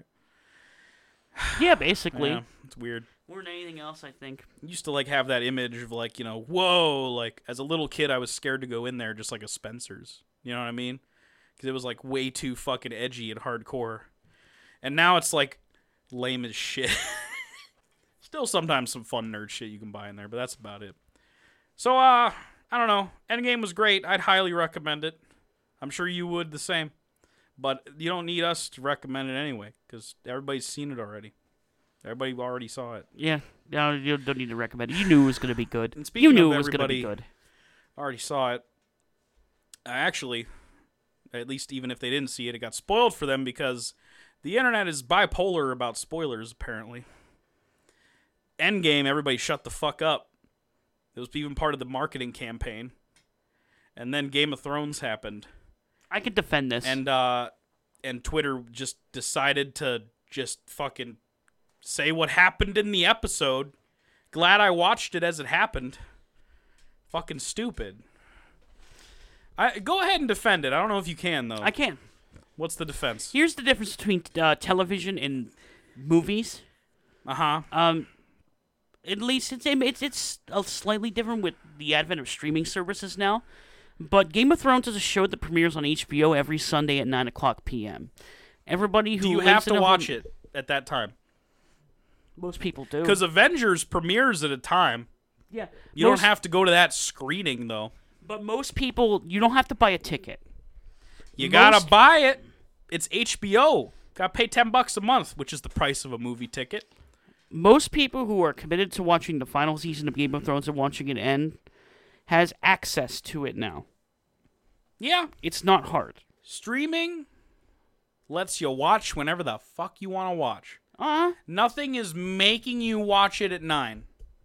most people do. I though. should be able to go on Twitter and not have the things that were trending be trending. It's kind of a little much. It's a I- little much. I agree it's a little much. I just think it's less severe than Infinity War because you have all of these people with their own local theaters, right? Let's take an example for what happened to us in our area, right? Uh huh. And that shit sold the fuck out. You don't have the option of just sitting in There's your house. some people that didn't get to go. You're all Yeah. right. You don't have the option of just sitting in your house and putting it on. I think there's a lot of people that don't have that option with Game of Thrones. I think though. most people who want to watch Game of Thrones have given that option for themselves because it is the last season of it.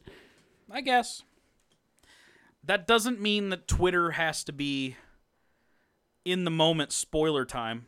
I have a little bit more discretion. You could talk about what happened without just blurting out what happened. You know what I mean? Yeah, sure. Speaking of that, let's blurt out what happened. oh, hey, how about Uh, that? Arya's that bitch.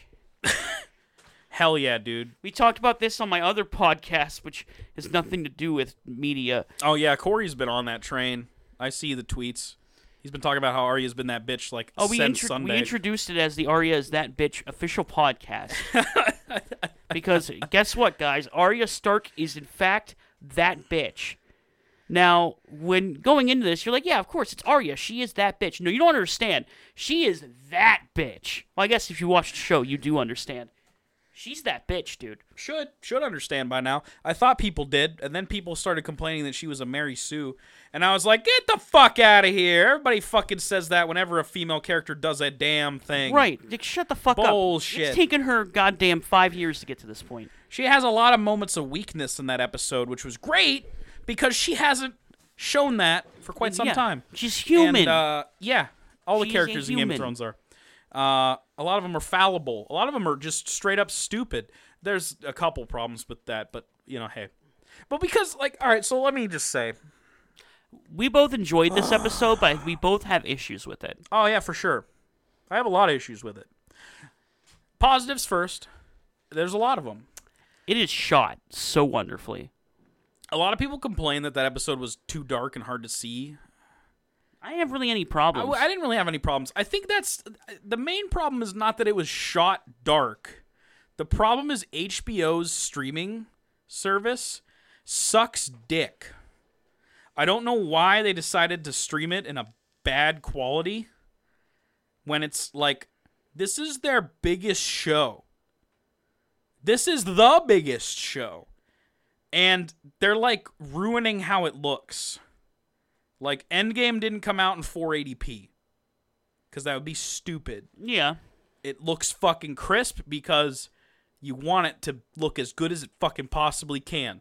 I would think that the makers of Game of Thrones and certainly the director of this episode would want it to look as clear as possible and not have anyone's experience be ruined by that because that sucks. But here we are. HBO gotta fucking compress the shit out of that shit. But anyway, it was a tense ass hour and a half. It was horrifying. It was just intense as hell. Overwhelming at times almost. When you get when you at the end of the day when you get to the result, it's kind of confusing to me that uh like two characters that have been around since season 1 died.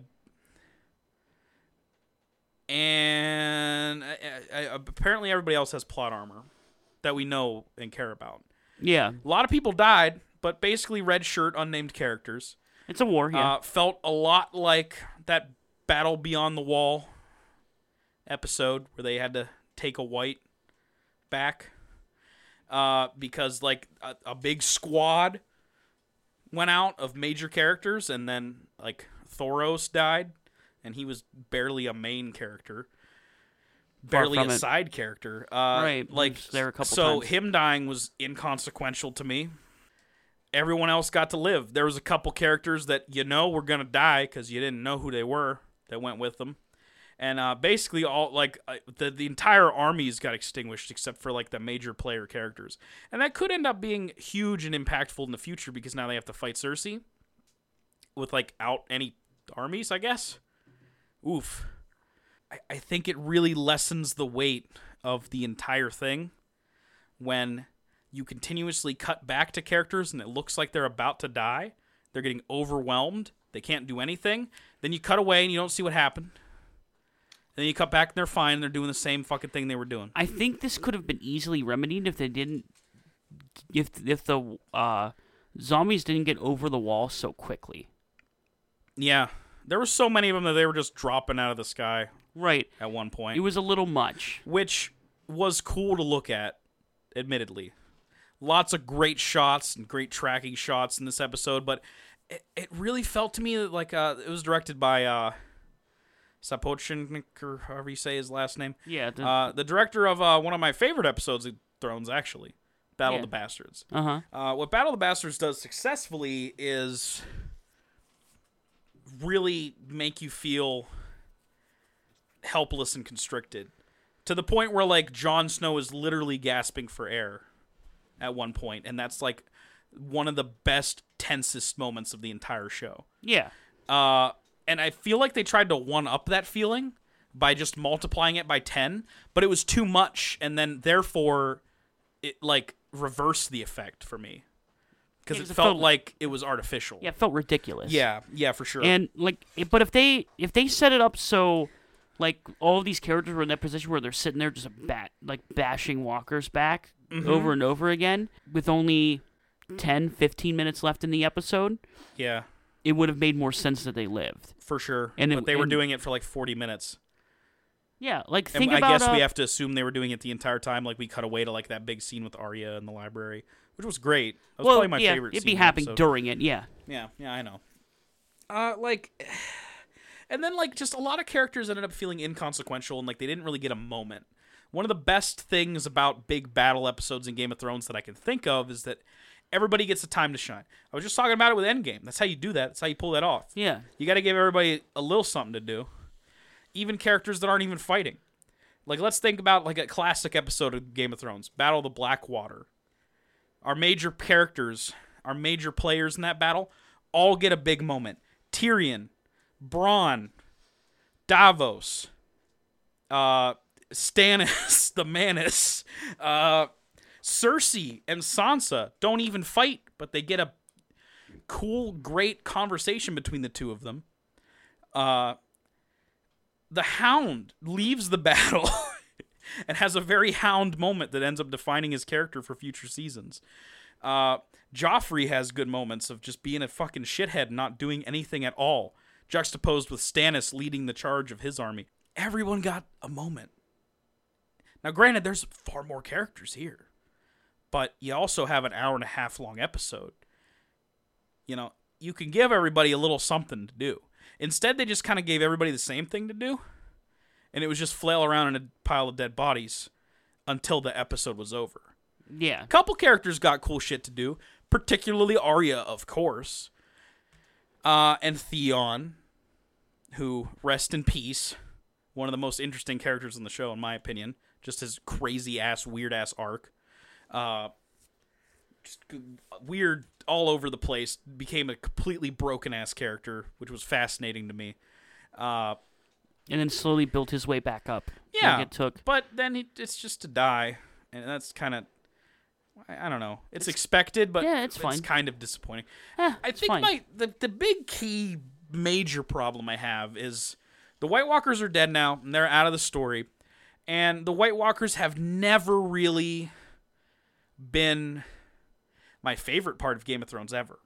As much as they built them up, it's never It's- been the thing that I love. It's my second least favorite part of Game of What's your Thrones. least favorite part? Sand shit. Who? The fucking what? Oh, Dorn. Dorne. There I it is. got Yeah, you. Dorne's my least favorite part of Game of Thrones. fair, very and fair. then it's the walkers and here's the reason why the walk now it- it's it, the idea of uh, this kind of army of like undead shit like that uh-huh. it's a very like pretty standard high fantasy thing that, Yeah. you, that you'll see a lot just like an army like an opposing army that looms in as a threat and then it culminates into something They're the orcs, game of thrones man. is not a typical high fantasy show no. it is n- uh, it is not like that at all I don't think it's been ever its strength when it goes high fantasy. right it's Book always or been- show. right. Book or show.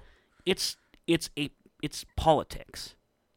Yeah, always those have been a political My thriller. favorite moments have been more in terms of that. Game of Thrones is a political thriller. Yeah. It has been the whole time. And so when it gets into that stuff is when it's at its best. Which might mean that these next three episodes might redeem this one for me. I a sure bit. hope so. Uh, but like, I'm see- glad that it's out of the way. I, honestly, I'm glad that that it took one episode and the walkers are gone. it just feels like they didn't care about the White Walkers, but they wanted us How to. do you? I know, but they wanted us to because they built them up for so long, and yet the this major opposing force that is supposed to be the biggest fucking craziest thing any of these people have ever seen, and and is supposed to be such an opposing force and such an unstoppable thing has no character behind it whatsoever. It's faceless and just vapid. It can't because of the way it's designed. right, but that's boring as fuck Yeah. and it doesn't like the White Walker Knights King has a cool design, and that's it. Even then, he's blue Darth Maul basically when you look right at it. Uh, we don't get a sense of what he wants or what he feels or anything, and I feel like you like even just on a basic level, you need that with a villain. because he doesn't have any of that because he's a literally just a force of nature. He's a plot device. Right. yeah I, I don't know you could just give him anything just have him say like you know i like have him talk first off nothing more boring than a silent antagonist the best Especially- antagonists that i can think of in this show are talkative motherfuckers Everybody in this who show i cheered when they fucking got murked okay ev- every every motherfucker in this show is talkative besides the walkers. yeah i'm way more invested in seeing how they defeat cersei Oh, absolutely. who has been built up over these eight seasons as being like a bad bitch that needs to get fucking dealt with. Way more excited to see them deal with that than the White Walkers ultimately. But the show seemed to want me to be way more excited about the White Walkers than I ended up being Yeah. the first scene of the first episode sets up this threat and it's dealt with before the series even ends completely I and think it's utterly Because I think it's because in one fell swoop people love to, to shit on the the good old the good boys, the the the D and B, d&d the D and D. Sorry. yeah No, I said it's like D&B. a pun almost that people say d&d as their names because you know d&d Yeah, it's almost like they realized that they were stuck with a plot thread that kind of was isn't that uninteresting. compelling. Yeah. Yeah, then why devote so much time to it? Do you get it out of the way early? I, I feel like they Problem were is you really can't. they're handcuffed to the books, Right.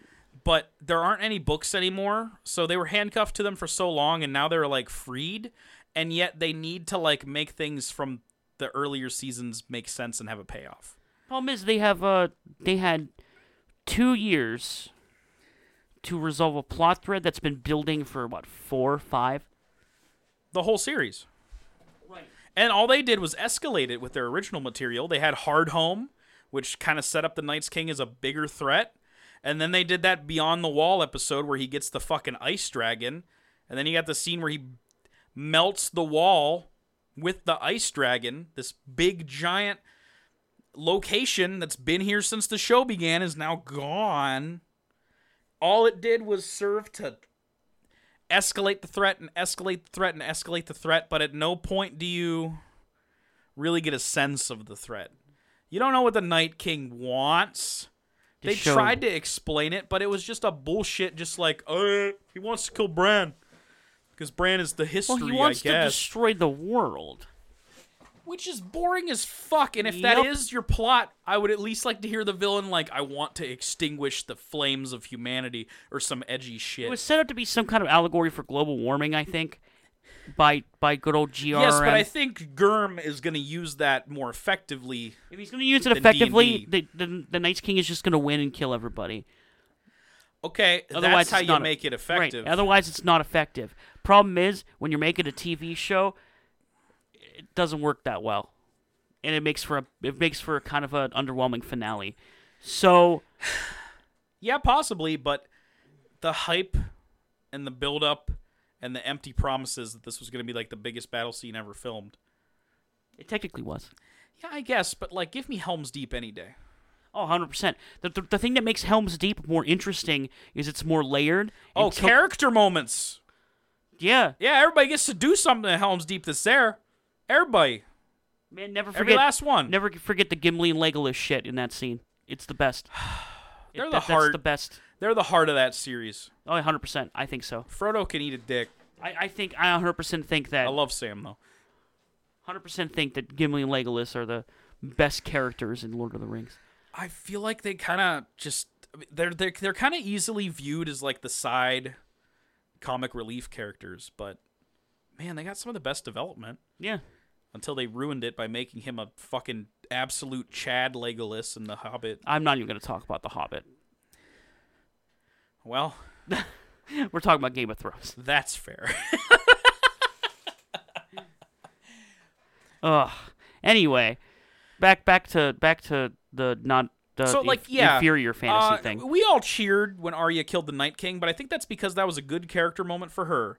She got to be super meaningful to the plot and story because she took out the Night's King, and it was like a sigh of relief because that episode is so by design oppressive and intense that seeing everyone die in one fell swoop was fucking lit. yeah, was great. absolutely. Uh, Uh, Are we going to but talk it about still how didn't fix any of the issues. Are we gonna talk about how John's final solution to being stuck behind a rock in front of a dragon was to get up and maybe I don't know try to Fusra Dharm Oh or yeah, something? we'll talk about that. Jon Snow and Daenerys were fucking useless in that whole battle. The only thing they did was manage to, I guess, knock the Night's King down, but he was fucking going there anyway. I liked He was going to the Godswood. All you did was knock him down towards the Godswood. I like how useless Jon Snow was. I guess it's on brand. Remember when he fucked up real hard in the Battle of the Bastards? I have an argument with a friend all the time about that because he's like, it shows, it makes John a dumb character because why would he run out after Rickon? Because it's the, he's fucking human. What do you yeah, want? that's his fucking kid brother, dude. Yeah, fuck he you. makes a, a mistake. He does. Not arguing that he doesn't make a mistake and do something dumb. But he has motivation behind making it. Yes. In in this one, he just makes a, an actual mistake, which is fine. it's so chaotic that people can't help to make a mistake, and I get Right. that's what they're going for. But at the same time, like there's some things that are inexcusable, like Daenerys landing the dragon. Oh yeah, well she's stupid. Yeah, We we got we got we got we got to start talking about how Daenerys is a bad leader. ouch. Well, I hope that she doesn't end up on the throne then. Well, she, she, she's not. I don't know. I don't know. I don't know what the end game is for. No pun intended. For Game of Thrones, Right. because like it's fun. they've set up this tension now that wasn't addressed at all in this episode, even though they made it seem like it was going to be. because need that's to how be. they ended episode two. They are they aren't gonna fucking talk about it. Yeah, I know, but they ended episode two by having John They tell don't have Danny fucking- about it, They and don't I have thought fucking time. thought it was gonna have some. You're, you're setting up plot threads thing for to do with afterwards. this one. But that, I'm Yeah, I fine with got that. you. don't I have got to you. fucking. There's literally an army of big fuck like a little sea of zombies outside. Why the fuck are you gonna take the time to argue? But in terms of like plot moving and like things that have happened in that episode, it's very basic. Sure, So but like it makes sense. there that they was wouldn't. not a lot of moments for things to slow down and to have things that actually move the story forward because it was just all oh god zombies ah the whole episode Right. Like I said, I think it needed to take more time for it to get that bad. The problem, I think the biggest issue with this episode is that it went to complete shit too quickly.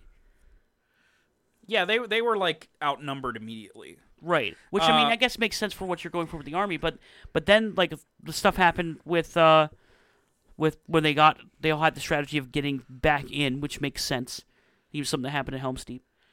uh-huh. and you're defending the top of the wall, which was very reminiscent of Helm's Deep, yeah where you had like you know the the oh they orcs coming up in definitely the watched it ladders for and shit. inspiration i'm sure Oh yeah, you did a similar thing where you know the orcs you know setting up the ladders and coming up, and then they have to, mm-hmm. and then you know have them making their their piles and getting up. But they spent like no time at all making that an actual fight, and then they just overwhelmed them.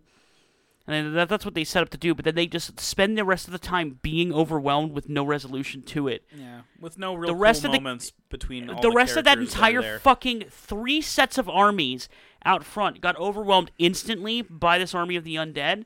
And then by the time the zombies are pouring inside, the rest of the people that are inside take forever to be affected. yep And that's that's a bad pacing issue. You needed to take it a little slower with the combat outside to resolve. Mm-hmm. Then it probably would have worked a little better. Maybe have the dragons be a little more impactful to that, to protecting them and shit like that yeah but it didn't happen like that. Or give a break, make it so like when the the fire got set there that it was an actual break for a minute. yeah instead of just like oh well now the zombies are coming again Now, you- they- then you take a little bit of time to explore where the characters are at right now because they just witnessed what this actually is. You know, there's Yeah. there's plenty they could have done in that department. It's also really dumb that they uh, hid all the women and children and Tyrians uh, in in the crypts where there's dead people. The dead people in the crypts, buddy. Jon Snow knows that Night's King can raise his hands and raise the dead. So uh Oops. I guess there's not a whole lot of other places for them to go. I, I wasn't a big fan of the en- entire scenes in the crypt at all. I think some of them were That whole fine. episode. Once again, trying to put some kind of other character moments in it, some kind of reprieve from it. yeah, but they didn't even do anything. Like you know, like I enjoyed the, Tyrion I enjoyed the one conversation should between be Tyrion and Sansa. more effective at anything, and Sansa too. I mean, I gra- granted, granted that's not their strong suit, but like they have done things in the show. You can have a scene with them that matters, that isn't just like, well, we feel like we can't do anything and we're going to die, and that's it. I would at least like to see them defend themselves against the whites that were coming out of the crypts. Because we didn't see that because it cut away. Yeah, like you- they even Cut away. set that up. They even set that up where, you know, Arya hands Sansa a fucking dagger. She's like, stick him with the pointy end, which was great. Should at least gave her a kill. She hasn't. Ha- she doesn't have one. Yeah, have her like go like, oh fuck, and she has to stab one, Yeah, or or give it to Tyrion. He knows how to stab things. yeah. You know, they've given her moments before. I guess she does have a kill. She got to feed Ramsey to his dogs. Yeah, that's- That was a that dope counts. moment. That counts. Give her something. You know, give Yeah. Tyrion something Uh, instead of they're just cowering and then they kind of like they go like, all right, we have to like go out and start stabbing these zombies and then they cut away from that. At least show us the resolution to that. Yeah. The, the Damn only it. thing I liked about that those scenes down there is it it does It show that minimizes their characters. it shows very much that those two still admire each other, which is very nice. Yeah, that's cool, but like, eh, I like it. No, that that part of it's fine. Yeah, I just felt like they should have had a moment to do of, something. Oh, to yeah. do something. Right, I and I agree. also feel like they had all these great parts that they could have played with. You got Brienne, who's badass. You got Jamie fucking Lannister. You got the Hound. But Hound had some, some shit to do. Yeah, that was fine. Hound had a thing to do. I, I- I, I have no problem with the Hound in this episode, no problem with Arya in this episode. Like there, there's a few characters that they had they had moments to do stuff. Hound was able to overcome his fears to protect somebody he cared about. Yeah, Which it's great for him. it was very few and far between. Right. Because it was mostly just like ah zombies ah, and like the only characters that got moments were the non-characters, as in the White Walkers Yeah. and the Whites. And then yeah. And then you had like the only characters that really had moments. You had you had Arya, you had characters that died, and then you had you know Arya, the Hound, yeah. and that that's that's about it. the best character moment was a character that like was th- exclusive to the show and just introduced for the show, which was Leanna Mormont, who got to kill that giant White Walker thing. That was great. That was great. I that that episode should needed more of that. hmm absolutely. You need Brienne to like kill a zombie in a cool, unique way, mm-hmm. or the Hound to be like fuck it and pick up the fire sword and overcome his fear of fire to kill some whites. Not even like a long moment. That could be done in ten seconds. Show me some shit like that, please, for the love of God. Hopefully, it's coming still in the next three episodes, and obviously a lot of talking scenes. That's where the Game of Thrones is, I think, better Absolutely. the episode before this one was infinitely better in my opinion. One of the best and had episodes of the whole- infinitely more better, stronger character moments than this war episode. That's one of my favorite episodes of the entire series. yeah, It's really good. yeah, it's solid. I loved the vibe of it. I I, I don't think it's it, it's sort of lessened by the battle not being as good, but I still like the vibe of it. It's still I- good for that reason. Oh, absolutely. Anyway, Yeah, Game of Thrones. Oh, gonna be a long one, huh? oh yeah, we're already over two hours. Hey, whatever, fuck it. Prometheus time. Oh, it was okay. Time to cut the feet now. Ooh, take that, Ridley Scott, you fucking hack. Yeah, fuck you. Ooh. Fuck you. You only made one of my favorite movies ever. Ooh. Fuck you, You man. only made like 20 good films, you jackass. Fuck you. Man, what do you think? You're James Cameron or something? All right, bitch? guys, let's lay it out. Ridley Scott's back yet again to make Alien happen. Yeah, sorta. Except it's not. It's a word that's longer. It's Prometheus, buddy. It's also a movie that feels infinitely longer. Different kind of movie. Yeah, In a lot of ways. I kind of like Prometheus. it's fun. It's fine. It's like a guilty pleasure almost of mine. It's fine. It's a Yeah. fine movie. It's yeah, fine. I, I wouldn't go out on a limb and put my life on the line over it or nothing. I wouldn't be like, this is one of my favorite films. It's shitty, but I like it. it's got it's got But a I lot like of it. dumb shit in it, but it's got some really great stuff in it. Too. It has some of my favorite like horror scenes ever put to film. Honestly, uh, the the fucking surgery scene is goat tier. Love that scene. Scene is fucking creepy as all shit. it's It's terrifying. terrifying. Yeah. Uh, but anyway, maybe we should just go through it in some kind of order. Here you go. Here's Prometheus. Yeah. oh shit scientist lady discovers that there might be the origin of life on this planet whoever made the make make is it god no you silly goose No, it's these fucking big fucking Chad alpha motherfuckers who like eat eat eat fucking venom symbiote juice And die. then jump into a waterfall and fucking degenerate into the human race, I guess. That's how we were created. Fuck you, Darwin. i guess so Piece of shit theory.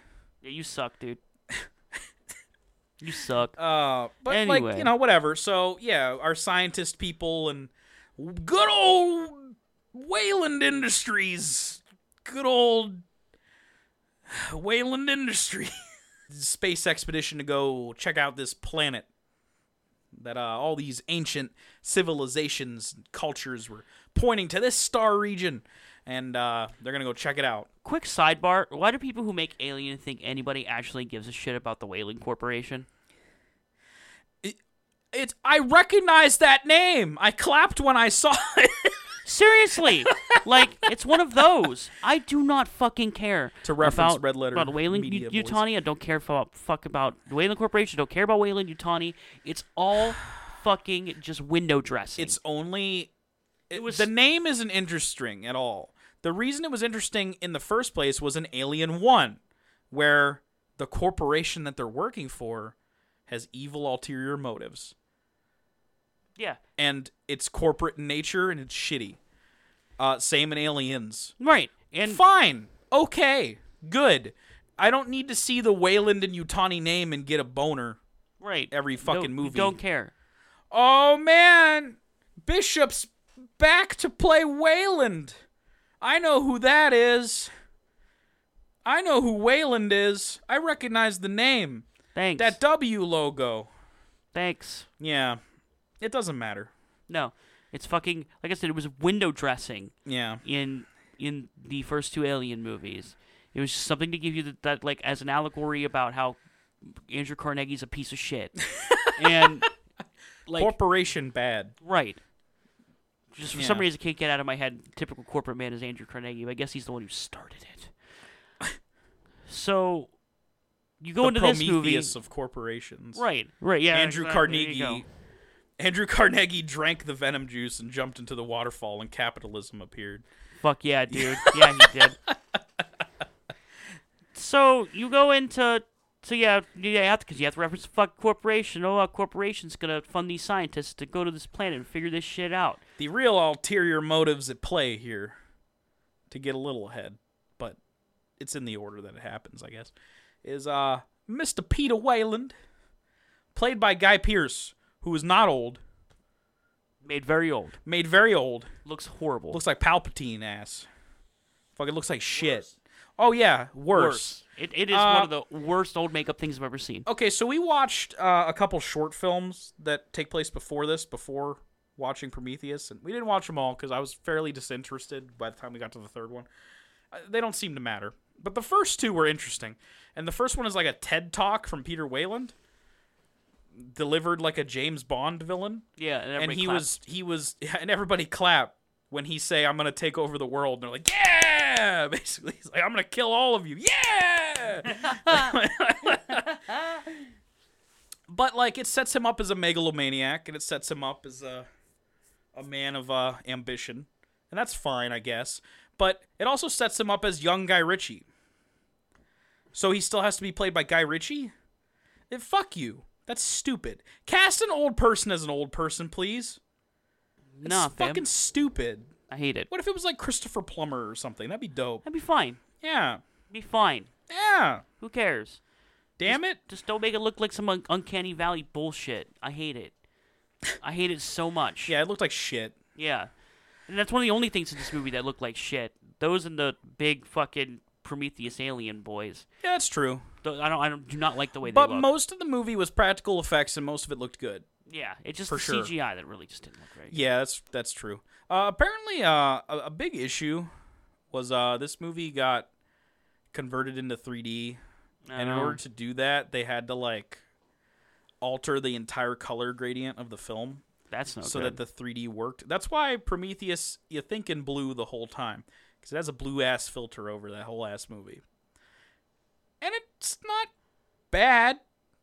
It's a good aesthetic. It's fine. yeah, it's all right. I'm okay with it. But yeah, These that, cool that might colors. explain why some of the CGI looks like shit Oh, because okay. it had to be like altered in post to work for 3D. stupid. No one cares to see this movie in 3D. I don't Fuck know why off. people are still so in like I mean it was a little bigger back then, but even now, man, still you have movies doing 3D shit. Like you need to Mm-hmm. stop. Endgame's in 3D, but most of the screenings are in 2D. It's fine. You need to stop. Yeah, I don't care about And may- 3D. maybe I'm a little biased because I can't watch 3D movies. It gives me a headache really bad. I, I empathize with you. I, I feel like I have kind of bad eyesight. I don't wear glasses. I probably should, but like I have bad eyesight, so like I kind of like don't always get the 3D effect. If I'm gonna go see a 3D movie, I want it to have a point. Like I want the 3D to be an active element of the film. I don't want it to just be that depth of field shit. The last movie I saw in 3D that I really loved was Jackass 3D. Hell yeah, dude. because they utilized the 3D in a way that like, oh, stuff is coming at you. That's fun. We could put Pontius's dick in the movie and Yeah. have it come at you. And I was like, that's genius. That's so fucking stupid that they gave these people avatar cameras to just shove their dicks at people's heads. but like that's the last one I could think of that was entertaining. Yeah, absolutely. All the other ones are just like, whoa, that stuff looks more far away than it does when I look at it in 2D. And then I forget about it 10 minutes into the movie. Yeah, because nobody cares. Yep. It's stupid. It's it's useless. You get you get them going on this planet. Shenanigans ensue in which they go into what looks like a big old settlement, and they walk inside and they realize that this is a big, complicated place. Caverns Big caverns. ends up being a big old engineer ship. yep. So they discover a dead engineer They- yeah. who was decapitated. They grab his noggin, and uh oh, here comes some tension. Big storm coming. Gotta go. They go and leave. They bring Big Ol' Head back. Uh oh, we left two guys there. Uh oh. Two red shirts, basically. Yeah. uh, Uh, angsty British man. I don't know. I don't remember their names, and I don't care. That's his name, angsty British Oh, man, okay, and uh, cool. not T.J. Miller. But oh, okay. I thought he was at first, and he basically could have been T.J. Miller. I'm Uh, glad he wasn't. I don't know. There are some great characters in this movie. I particularly liked Idris Elba, uh, even though he had some weird quirks, like he had an accordion. That was great. oh, that was funny. Love the one you with. Jesus, Christ, I- that was so fucking funny when he just like fucked Charlie's Theron out of nowhere, Funny as shit. and he just like happily playing the accordion about it. what the fuck? Uh, I hated her in this movie though, Charlize Theron. She's just a fucking Flat, flat, b- bitchy stick in the mud. flat, and flat, and flat. like I get that like she's supposed to be kind of like a dissenting voice to like the uh the scientists are like main characters basically, but it just all falls flat on its face. It doesn't work. she's not like even emotional at all. No, it's boring. It's like a husk. It's really boring. Yeah, I don't like it. Uh, I don't like it. I like Idris Elba. I like our main character a bit. She's okay. she's a fine. serviceable, typical alien movie protagonist. Right. basically, you know, not Sigourney Weaver, but will suffice. Sure. But of Runs course, around in her underwear all sweaty and shit. That's what Ridley Scott wants to film. yeah, I guess so. Loves doing that apparently. yeah. It was tense though. it That was, shit was tense. very tense. Uh, but of course, as everybody probably knows about this, Michael Fassbender steals the show in this movie. He is the fucking shit. He is the jam. He basically like like as much as like James McAvoy fixes Split from being a piece of shit into like a serviceable movie, Fassbender elevates this into like trash into like great shit yeah, absolutely. basically for me. Like I, I there's a lot I like about Prometheus even without Fassbender, but he's the glue that makes me like actually want to watch it ever again for sure. Right. He's so good. Probably my favorite acting as a robot in this fucking franchise. I think so. And that's saying something cuz I liked all the other ones too. I love Bishop. I love uh what's the name of the guy? Ash from the first one. yeah. They were all great. Mm, I didn't like Winona Ryder. like, I had to remember the other robots She was okay. she was okay, but eh, not the worst of the robots Oh, so definitely for sure. far. Yeah, Uh, that's easy. But uh, yeah, Fassbender excellently plays an android. He's he's cold Mm-hmm. and but also witty. yeah. Yeah, Uh, he's it's- such a cunt. I love it. Yeah, it's really that fun. scene where he puts the the alien sample in the dude's drink. Yeah, Ah, it's so good. good. Yeah. it's so good, and also just like the fucking shitty things he says to people. Yeah, he's just a shithead. Oh, it's so good. Like, I like when he says to like uh, uh the lead scientist Shaw, uh, the the uh, I didn't think you had it in you. yeah, that's Sorry, poor choice of words. like, what a damn. fucking asshole! It's so good. Uh, he only gets better in Covenant. I know you haven't seen Covenant. He's fucking fantastic in I Covenant. can't wait. I don't know if Covenant's a better movie than Prometheus because it kind of has a lot of dumb shit in it, but you, we'll see. We'll see I next think week. it- it's more like genre heavy and like more stylized, in my opinion. but in a different way than Prometheus is stylized. Uh, Whatever, you'll see it next week. I'm looking forward to it. But anyway, so storm happens, but the storm ends, and uh oh, red shirts got fucked by aliens. mm-hmm. They got fucking fucked on. Yep. So after Fassbender puts drink goop in, they're like, "All right, it's time to go get 'em," and they all go get 'em. But guy who got group drinked, which is scientist husband, Uh huh. uh, gets really ill. Yeah, but he don't know that yet, so he fucks Shaw, his wife. Fucks her. Uh oh. You know what that means? Infection insert into a da womb. I, yeah, I guess that makes alien. I mean, why- Sort of Did, you- alien. did he come inside her? I fucking guess. He must have. I mean, like, oh, she's she said she was infertile, so I guess it doesn't fucking matter, right? Uh, Oh. Is that the only reason they said she was infertile? Just to make that. oh my god, it is. plausible. Uh, it fucking makes me so mad. I don't know. There, there's some character stuff they try to make with it. It's just like, oh, I can't, I can't make life. But it was just like, I don't know. It didn't really fit with the rest of the themes of the movie, which are Absolutely. like way more heady and way more like you know wanting to meet your creator, but who created the creators and like what if you create something and blah blah blah blah blah. Yeah. didn't really jive with the rest of it. It was kind of just like a throwaway character development line, I guess, Mm-hmm. and Yeah, it just- didn't really serve to do much. of I guess anything. just to make that happen. But anyway, so they're like, so then they they find the bodies of the red shirts, and they're like, oh shit, this is bad. And uh, they, there's goop everywhere, and they're all concerned and shit. oh but no, then alien crap. big scientist man gets really ill, and they gotta go go. Mm-hmm. Then Charlize Theron, they get back to the ship. Charlize Theron's like, he's not getting on the ship, motherfucker. Uh-uh. No, he he he I'm gonna looked flamethrow his ass. he looked dangerous, and then then scientist man's like, yeah, burn me, bitch. Let's go. do it. Kill me. I'm right here. Kill me now. and so she's like, all right, she does it. yeah, and Shaw like, oh no, and then she wake up, and David's like, ha. That was wild, right? Anyway, you got a fucking uh, you got a uh, you got a like a, a baby inside you, and she's like, that makes no sense. And he's like, that's because it's an alien, and she's like, fuck. And he's like, I don't worry about it. Here's an injection. Sleep. Go sleep now. But she wake up and she like fuck. And it was previously established that Charlize Theron has her own little escape pod with certain amenities that uh, aren't on the rest of the ship, such as a surgical area thingy. Yeah.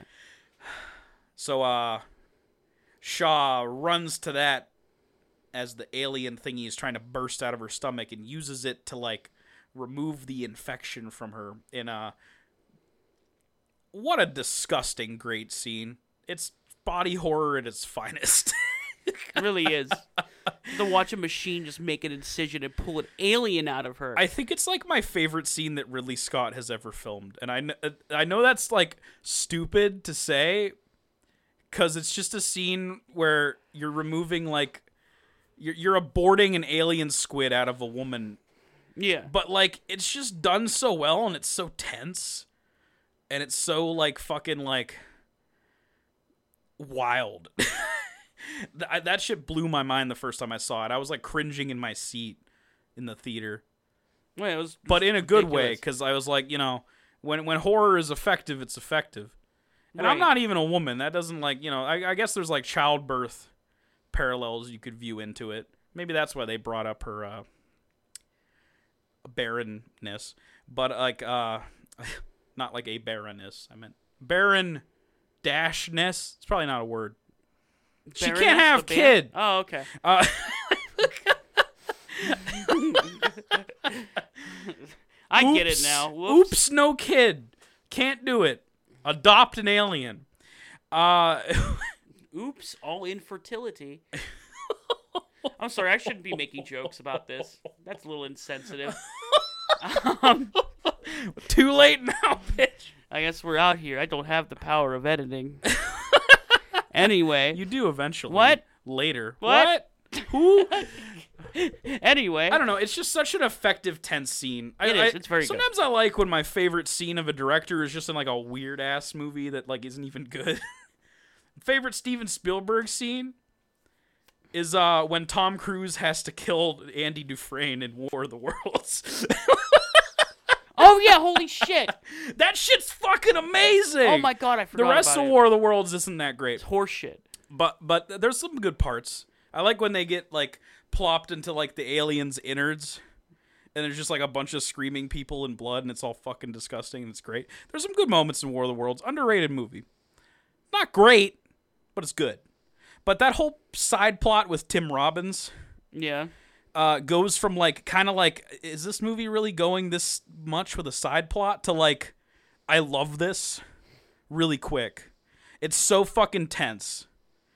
I, I see it. Uh, I saw it compared in an article to like his scene with uh, the raptors in the kitchen in Jurassic Park, but it's like it's better than that. It's an extension of that kind of level of tension. right. That's sh- the shit. Anyway, that was a side, John. I'm sorry. I just wanted to rave about that because it's good. Yeah.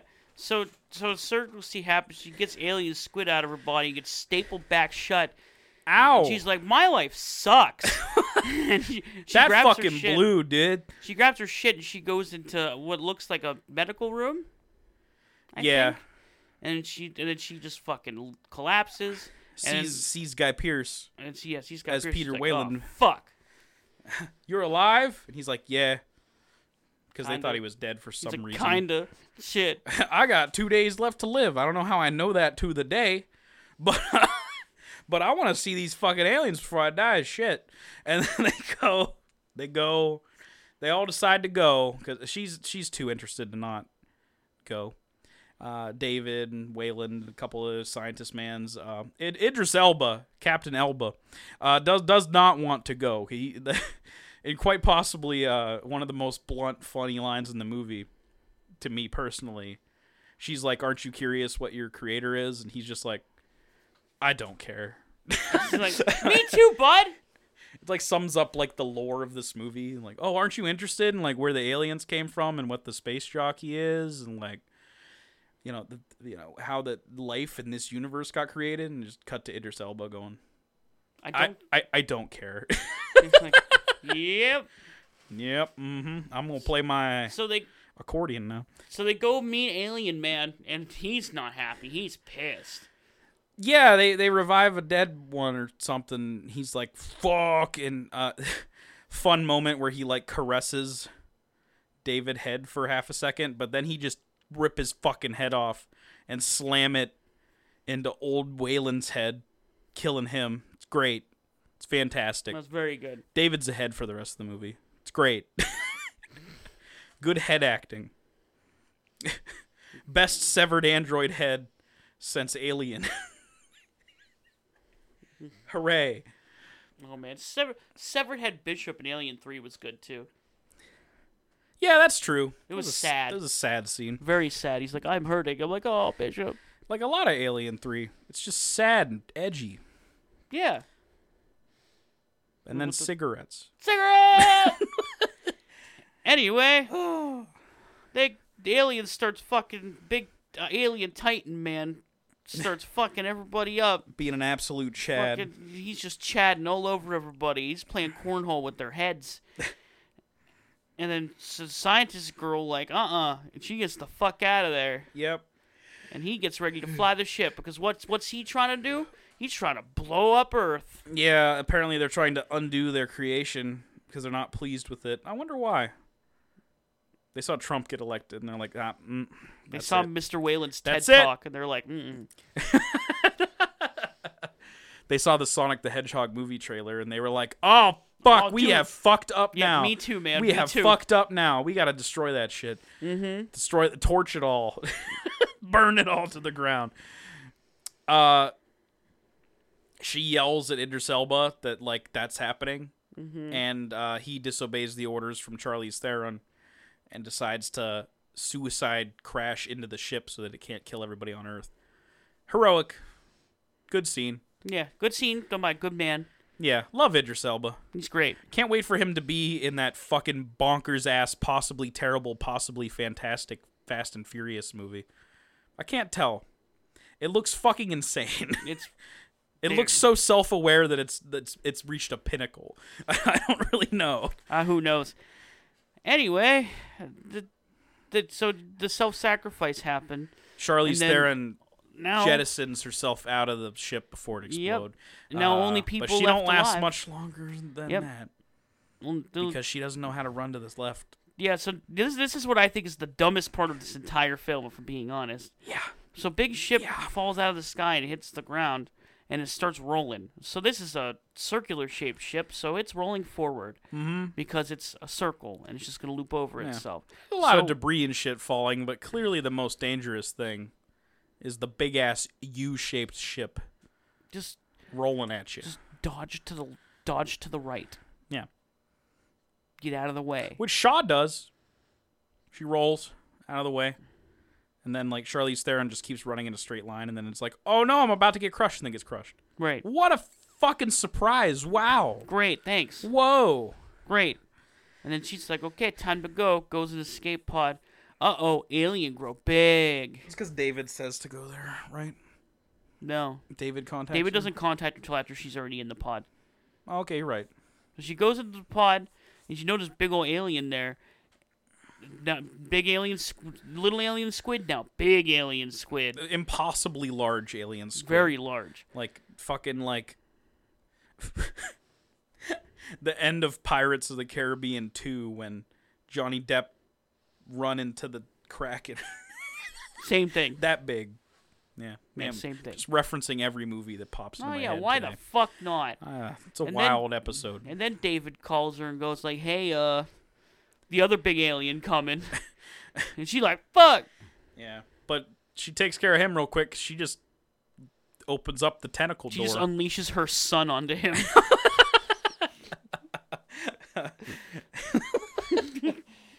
Literally, don't talk to me or my son ever again.